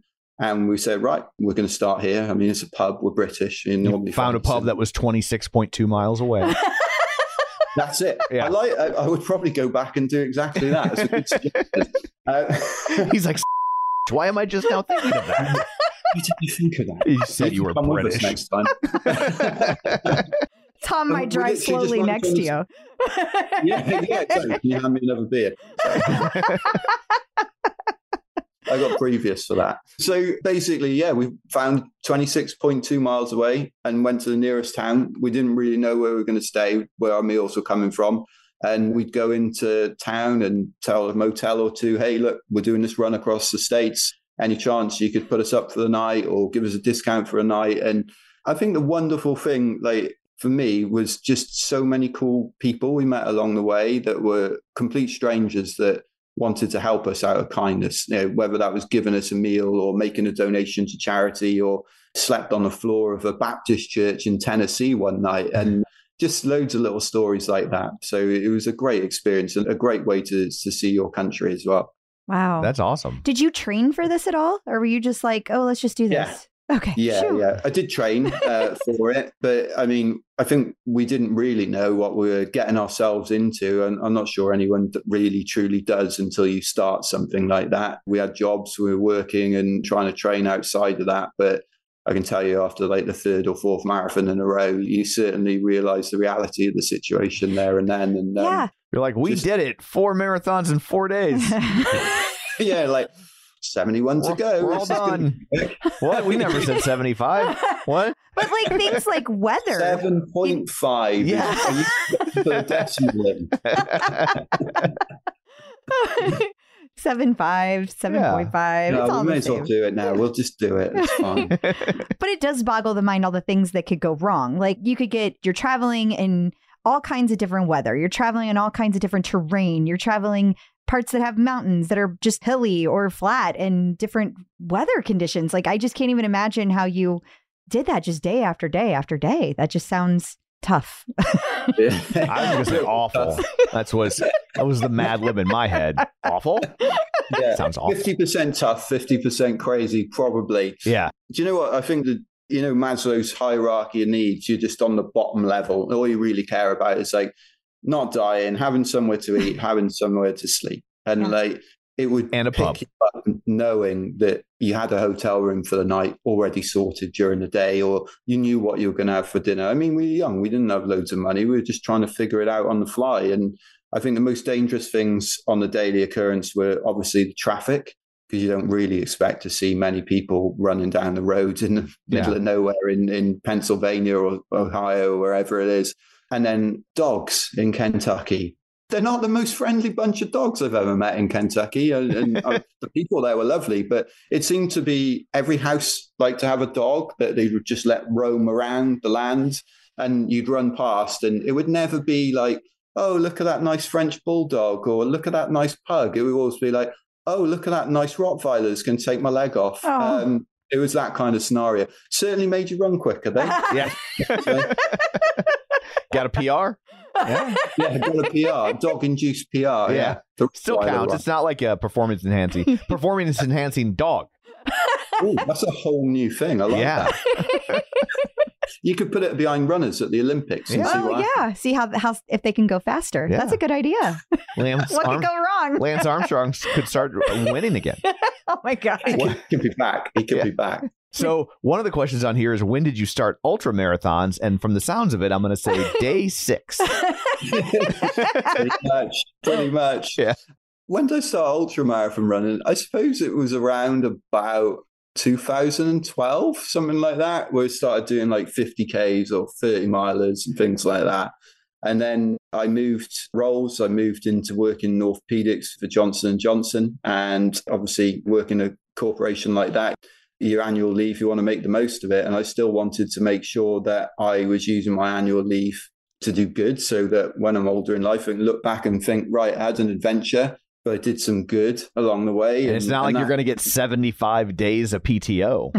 yeah, yeah, exactly. That's what I wanted to look back on, and it still is. I, I want to look back and go, I had an adventure with my friends, my family, my colleagues, and I did some good at the same time. And basically, from there, me and my brother, we went and cycled from Turin in Italy to Cardiff in Wales, which is a thousand miles. And then we got into ultra running and did a run across Death Valley in California in July, Oh. which was, Oh. as you can oh. imagine, rather, Yeah. rather warm. We did that twice for charity, ran across Iceland, and we were creating our own kind of unique events and challenges. And then I started learning about these 100, 200 mile distance races and or 250 mile distances even. So I just, yeah, kind of found myself toeing the start line of these crazy races all over the world. And I absolutely love it. Now, you said that you do this for charity. You always run for charity. Do you have like one charity that you focus on, or do you spread it around, or how do you do that? Yeah, I do. And thank you so much for asking. I really appreciate it. So, I support a charity called Operation Smile. So, Operation Smile performs surgical intervention for children with cleft lips and cleft palates all around the world. When I did my fundraising run back in 2015 and 2016 in Death Valley, basically I raised money for Operation Smile. And they had this really great video, great market, but basically it was Operation Smile, but coupled with like a Coldplay song. So you know the Coldplay song, Oh, get yeah. you by the heartstrings every Yeah. time. So like I'm sold on what this charity does. And later that year, they very kindly sent me to a program in Ethiopia, in a small town called Mekele in Ethiopia. And I got to see firsthand the work that they do. And it changed people's lives. And for the cost of £150 or what is that, $180, something like that, um, you can perform surgery that gives somebody the opportunity to smile. And I just think that it's a great number and a great fact. And you know, every time you raise that, you've changed someone's life, hopefully. So that's why I support this great charity. That's wonderful. It also gives you insight into like what the markup is here. Facts. You know what I mean? Facts. it's like if you had that Yeah, done here, you know, or in the UK, I mean, it would, yeah, I know you have socialized medicine, but there's still an expense associated with Uh, it. Yeah, it's probably twenty, thirty thousand dollars. Like It- that's crazy. It's crazy. Yeah. I had the pleasure and honor earlier this year of, of meeting the founder of the charity and Dr. Bill Magee and his wife, Kathy Magee, in New Jersey. And um, just listening to him talk, he never realized the size of the problem until he went to the Philippines. And when he was out there, he was helping some local hospitals performing surgery. And people realized that he could do cleft surgery. So Right. all of a sudden, they were overwhelmed by thousands of people turning up this one hospital. oh wow. And uh, he thought, you know what? I need to start a charity to support this and, and keep going back. And that's how the charity started. That's amazing. That's awesome. It really is. Yeah. Is there anything the Peloton community can do to support you? Like, do you have like a link or something that people can? Yeah, to? I mean, that's amazing. And- And thank you again for asking. So, yeah, I am running the Triple Crown of 200 milers this summer in the United States. So, the Triple Crown of 200s, for people who don't know, are free 200 mile races that are non-stop so once you start you're on the clock it's up to you if you decide to rest or take a break whatever it might be so that is the tahoe 200 on the 14th of july uh, sorry yeah 14th 21st i better get a date right make sure i start at the That right should, time. yeah. Otherwise, I might, might come in dead last if I start a week later Or first, depending. Yeah. 21st of July, 21st July, I will be there. I'm not going to start a week early. That would be cheating. Um, so 21st July, Tahoe 200. Bigfoot 200 is now on the 11th of August. So I've got less than two weeks to be able to recover to run another 200 mile race. The reason for that was they had so much snow in Tahoe this year, hasn't melted. All the bears are pissed off. So basically, they've brought the races closer together. And then the third one of them is the Moab 240 in Utah in October. I've got a fundraising page link, which is on my Instagram bio. Is that what they call it these days? Yes. And it takes you through to my fundraising page. So if you don't mind, my Instagram is Scott double T and then J and then Jenkins, if anyone wants to check it out. Absolutely. Awesome. Yeah, That's wonderful. Now, you have a Peloton tread. You mentioned that and clearly use it a lot. But there are a lot of people that are elite runners that kind of scoff at using treadmills to train Mm. for such long distances. And so I'm really curious about your thoughts on that. It's a great question as well. And yeah, firstly, I don't class myself as anything as such as elite, but yeah, I just I don't know anybody that best. runs 600 miles in a summer. I'm going to Yeah. go ahead and count that, but you do But you. That's very kind. Thank you. Thank you. Yeah. So basically, I really like the tread. And the reason why is that I live in London. As you can imagine, it's fairly flat around here. There's not many much elevation. And certainly in the Midwest is fairly similar where you guys are from. There's not many mountains around here. So basically, what I will do is I'll use the incline a lot on the tread and I'll use the scenic runs or I'll jump into a class and yeah, basically have a bit of flexibility to my training that otherwise I couldn't get. So I can go on the tread for an hour and get over a thousand foot of elevation.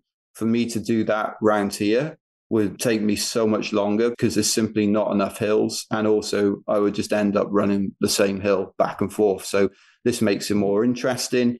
I think the second thing is, and this is a little bit more sadistic, I suppose, in a way. um, if you run on the treadmill a lot, um, you don't get the excitement of running on the trail. Now, if you think about that for a second, I am like literally six weeks out from Tahoe 200. And yeah, I've been on the trail a little bit, but the weather, unsurprisingly, has been chucking it down with rain for most of the, year so far in London. And the weather's been terrible and really muddy trails on the treadmill and get quality miles. But also, when it comes to running the Tahoe 200, I'm going to be so excited because I'm like, I'm outside, I'm in the mountains, I got this beautiful scenery, and that will motivate me. So almost you've had a little bit of like sensory deprivation in a way. Yeah. And then I've done something else, which is again probably another level of sadism. Not that I'm into that stuff, but what I would say is that- wonder. yeah, never know. So, and it was my wife's suggestion. I'm not sure she's trying to kill me again or not. But basically, the heating tiles that you can get from Bikram Yoga, you can buy those off the internet. So I bought two of those and installed them over the treadmill in the gym. And now I can heat the treadmill up to about 60 degrees Celsius, which is well over 120 Fahrenheit. I think may even be 130. And the hottest I've ever had it in there is 52. And I did an hour. And I can tell you it was pretty horrible to say the least. Oh yeah, my that sounds God. it. I'm sweating just listening to that. You come to London, come and have a run. You'll love it. and we're Americans. We have the air conditioning. Just to clarify, there is absolutely no air conditioning in. So How long wait, does it take wait, the room wait, to wait, cool wait. back down? Yeah, that's what I was going to say. So you put these heat tiles on, like you're making the whole house miserable when you do that, right? It's in the garage. Oh. It's in the garage. Okay. So Gotcha. Okay. I turned the garage into a garage. I turned the garage into a, a gym. I got that. I nailed it. You did. You did see- nail you it. sounded like you were from the south too. You too. Like you didn't just say garage. You were like garage. Garage. God, I remember. To, to a, By the way, feel free to like have a go at a British accent. I don't mind. no, I'm not gonna Oh, try. we would- But uh, it just not made me think of a moment, a show I used to watch as a kid. Hitchhiker's Guide to the Galaxy, the one that they made for the BBC, not the lousy movie. And there's a scene where there's two security guards chasing the heroes of the show, right?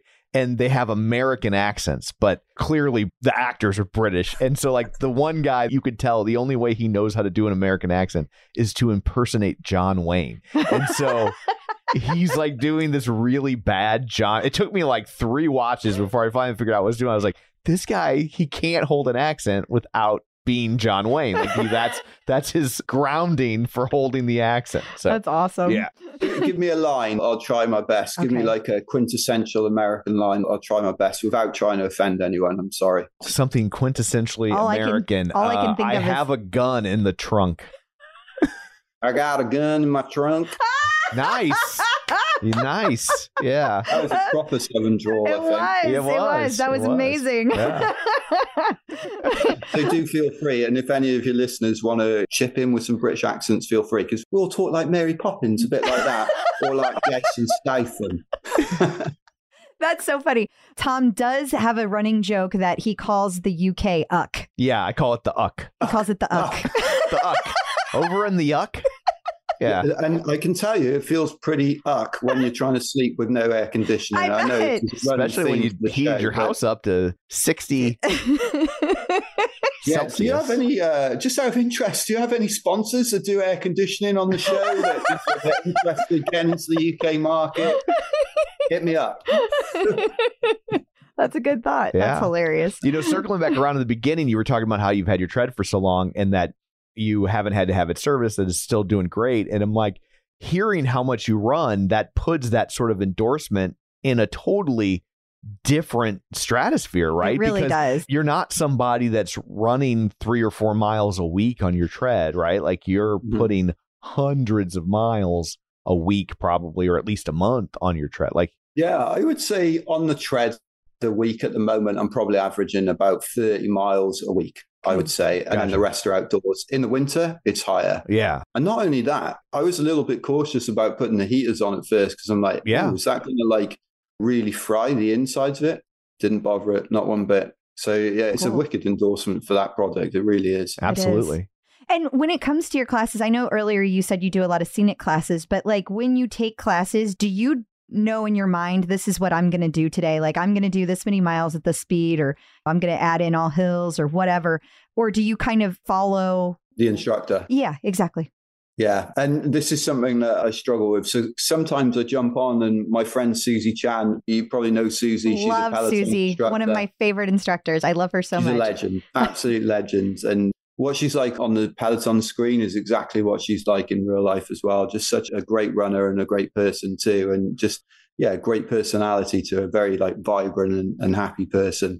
But basically, I do sometimes struggle because I'm like, I'll do a class and then I'm like, do I follow the instructor or do I follow my training program? Sometimes you get carried away with the music and you're like, yeah, I'm following the, the instructor. And then I'm like, oh, I didn't do what was on my plan. so that's why I end up like jumping back to the scenic runs. And I was thinking this last night as well. The US is such a beautiful country. It really is. Like the scenery you have and the diversity of it is absolutely amazing. It's only when you stop and think about it and all the many national parks that you've got and you see them on the tread screen, you're like, Yeah. wow, I'd love to visit some of these places one day. Yeah, definitely. We try to get to a lot of different places because, well, we like to travel in general, but we have never been to Europe. And that's one place like there's a lot there that we Yeah. want to do. But oh, you need um, to come to London anytime. You're I would absolutely love to. It's like so hard to get places because when you live in the middle of the United States, Yeah. like when you go to a flight, it's like 8 million flights before you actually yeah, get where live you want to go. Louis, so we're St. Louis isn't a major hub anymore like it was when I was a kid. And so to go internationally is always at least two flights, sometimes three. Yeah. So, So it just takes a lot of time to get over there. But you know all about it because you come the other way. yeah. So, And as Americans, we have zero patience. right. Yeah. I take the fifth again. Yeah. Next question. but we do have guns in our trunks. So comment on the guns. Next question. you already question. commented on we it. we We do not. say we have it on tape. Just I for the the record, in the we do not have our guns in our trunk, but a lot of Americans do. So you said you run about 30 miles on your tread during this time of year. The rest are outdoors. How many miles are you running? Like when you're ramping up to something like a 200 mile run, how many miles a week total are you doing? At the moment, I'm probably on about 60 miles a week. Um, it'll get to about 80 or 90 in the, the next two weeks or so, and then it'll come down a little bit. I've got one weekend coming up, which has got like a 30 mile day, then a 30 mile day the day after. I toyed with doing the 62 miler on the one day and then just take the Sunday to have a beer and, and chill out and have a barbecue. And then my coach was like, no, I want you to do the 30 miles on the Saturday and the 30 miles on the Sunday because he thinks that it'll be a better response for me to kind of get the rest in, be able to go the next day again, and then obviously be able to continue high quality training throughout the week. Other than, you know, if I did the 100K on its own or the 62 miles on its own, it might take me two weeks to recover from that. So, you know, I- I'm not going to do that. But I'm coached by a great guy, a guy called uh, Jeff Browning, who's from Flagstaff down in Arizona. And he's taught me a lot of cool stuff. And a lot of the workouts that I do on the treadmill or outdoors are all created by him. And yeah, always keeps it interesting for sure. Does he train you from Flagstaff or does he live in London? No, he trains me from Flagstaff. That's so we, yeah, it's really cool, and we get on really well. He's, I guess you call us veteran runners now. You know, I've got a bit of grey hair going on. He's uh, At least a you got it. old. Yeah. for now, for now. so. I'd be happy to Um, have gray hair as long look as I look had what hair. not having air conditioning could have gotten you, Tom. Oh Uh, man, you know what? Yeah, Small price, taking it off. small price to pay. So, do you just run, or do you do any like strength training or anything like that? I do tons of strength training as well. I absolutely love it. I've got weight racks up in the same gym with the treadmill. And to be honest, it was just a ramshackle garage that we've just kind of like added bits to. The first bit of kit was the tread and then started adding different bits and weights into it. And yeah, I do some kind of cool workouts there that are like different, but also try to replicate some of the conditions that you face in the mountains. Things like stepping up onto a big box, wearing a weighted vest, power hiking on the treadmill as well. I do a bit of that. Um, yeah, loads of different things. It gives me good variety in my workouts. And I think you need that when you're doing a bit on the treadmill or quite a bit on the treadmill and mixing it up with the weights. Variety keeps it interesting, I suppose. So, do you have like a day job that you do in addition to all these things? Yeah, I'm like, because where I don't, I don't know where you have time to do all have you this ever training. actually met your wife, or how does that work? I think she likes keeping it that way, to be honest. Yeah. Um, I had a wife like that. I wonder why when I do these 200 mile races, she keeps pulling out these life insurance forms. I'm like, what's with that? Is it, My wife is such a fan. She always asks for an autograph before I ever leave for whenever I leave Yeah, for a race. she just wants evidence that I Yeah. started this race. I don't know. Sorry, what was the question? Where do you Oh, find what the time? for day job? It's a lot of What I time. Yeah. Nine to five, the nine to five. So My nine to five is that I work for Johnson and Johnson in orthopedics. The ironic part of that is that I specialize in hip and knee replacement. So uh, He gets a- I he's get got a to see discount. what my future looks Yeah. like, basically. Man, when I hear 75 marathons in 75 days, when I hear ultra marathon, when I hear just like, oh, maybe I'll do 60 today so I can take the day off, I'm surprised you don't work for Johnson and Johnson and Johnson. I seriously don't know. I mean, I know you said you worked for Johnson Johnson earlier, but like I just assumed you didn't anymore. I just don't know how you have time to train. I think she's saying uh, the gray hair. She assumed you were retired. That's what I'm hearing. Yeah. Yeah. I, I, uh, Careful, know he's got a what? gun in his trunk, honey. he said it three times. I get arrested for doing that in London. You can't do it. Oh, I don't that's know true. why.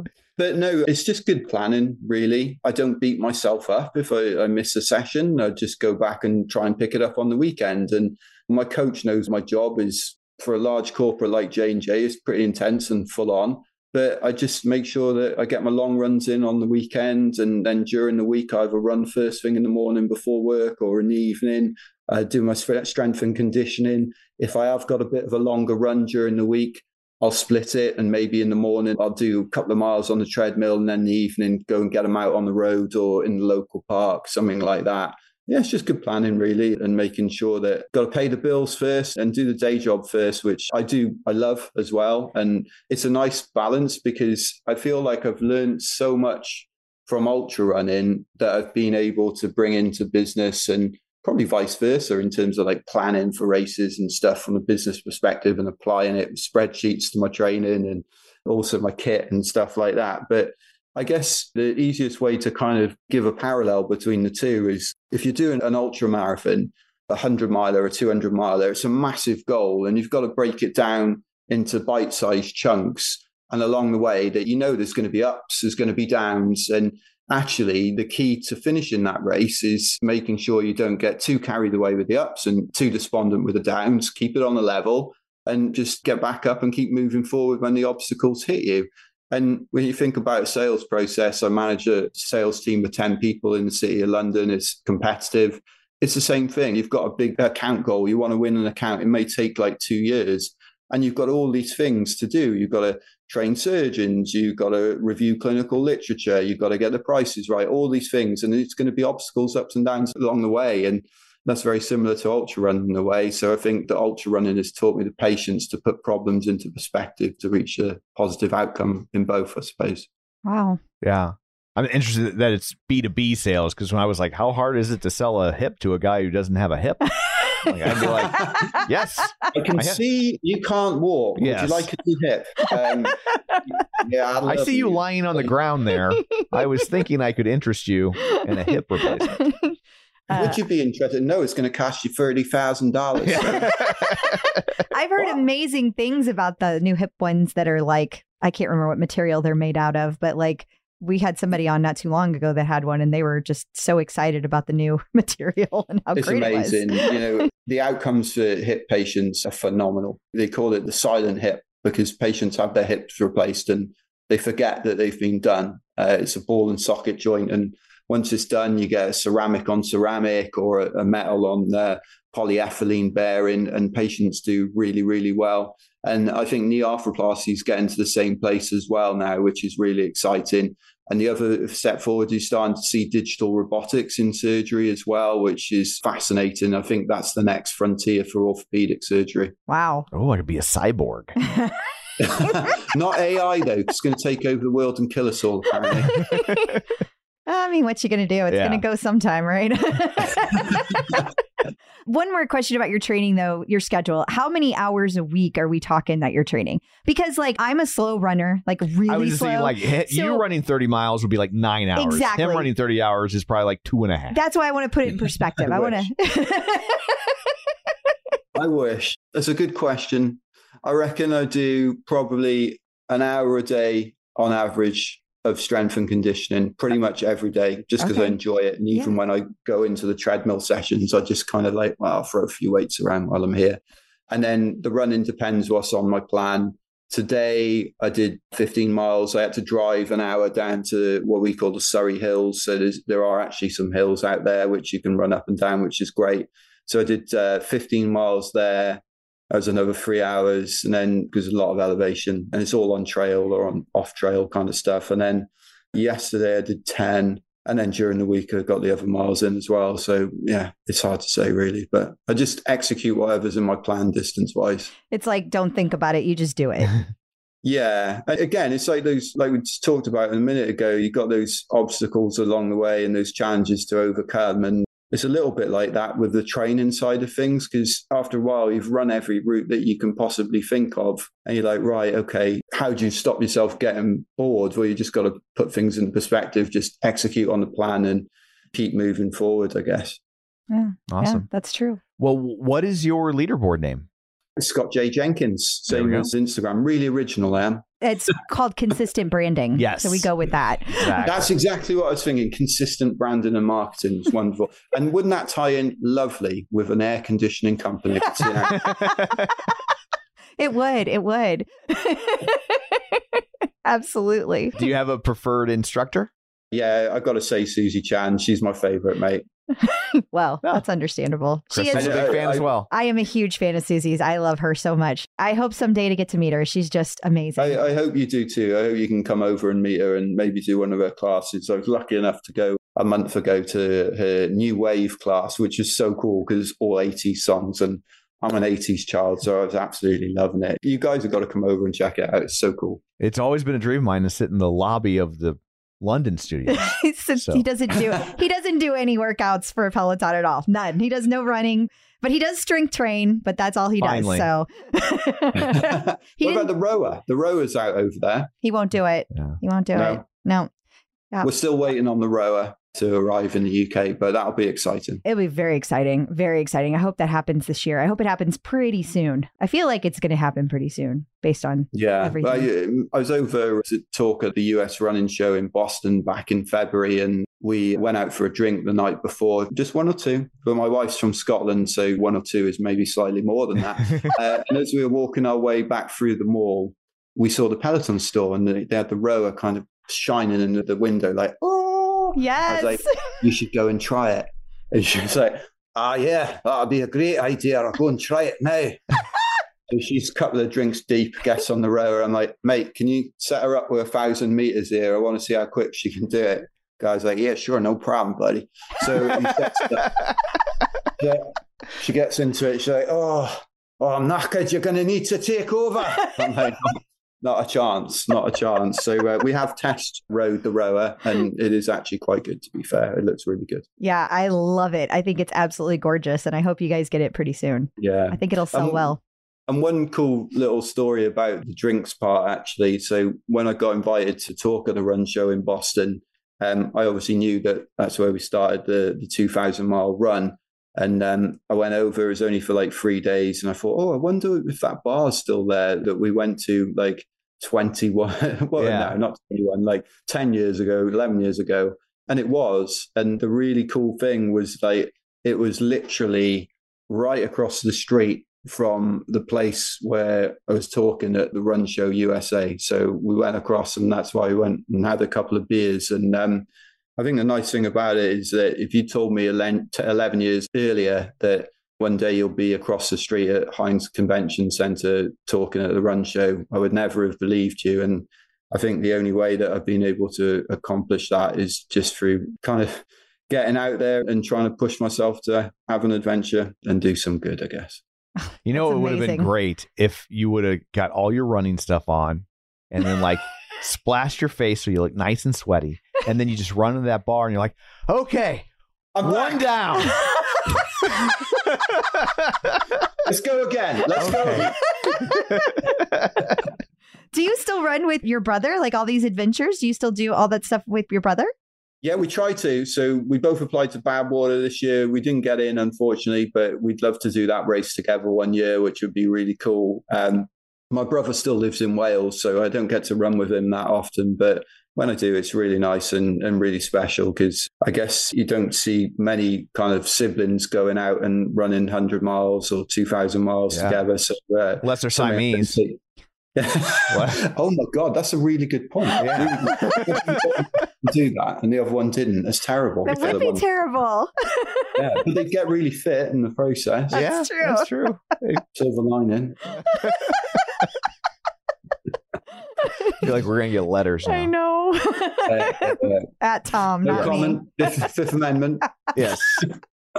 we're supposed to say conjoined. So yes. my Is that what they apologies. say? Is it conjoined now? Yeah, Is that conjoined, it's yes. conjoined. So the my word karate is spoken and conjoined is yes. the word. Yes. So my Okay. apologies No. to the conjoined community. Yes. So Yes. well, on that note, thank you so much for for taking time out of your day to talk to us. This has Yes. been a lot of fun. It has. It has. Thank it's you been so amazing. much. It's been amazing. It's been really good to meet you guys. And I'm just so grateful for you having me on and asking these questions. I really appreciate it. Oh, we really appreciate you and all the good you've done and all the money you've raised over the years. And thank you for all that you're doing. That's really, really cool. And it's really inspiring to a lot of people. So thank you for taking the time to share it. Thank you. That's really kind of you. Like I say, just want to have that adventure and try and use my time to do some good. And if I can make one person's journey better through life, then I think that's an all right goal to accomplish. So I'll just keep trying to do that. Absolutely. It's wonderful. Thank you. So I guess that brings this episode to a close. Until next week, where can we find you?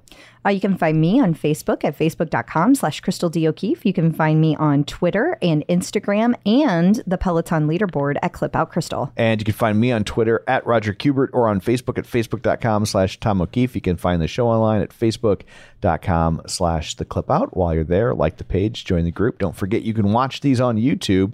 Uh, hopefully they cut out all the parts where you were crabby with me. Let's hope. If the show's three minutes this week. so It wasn't that bad. so uh so anyway, that's it for this one. Thanks for tuning in. And until next time, keep pedaling and running. and rowing.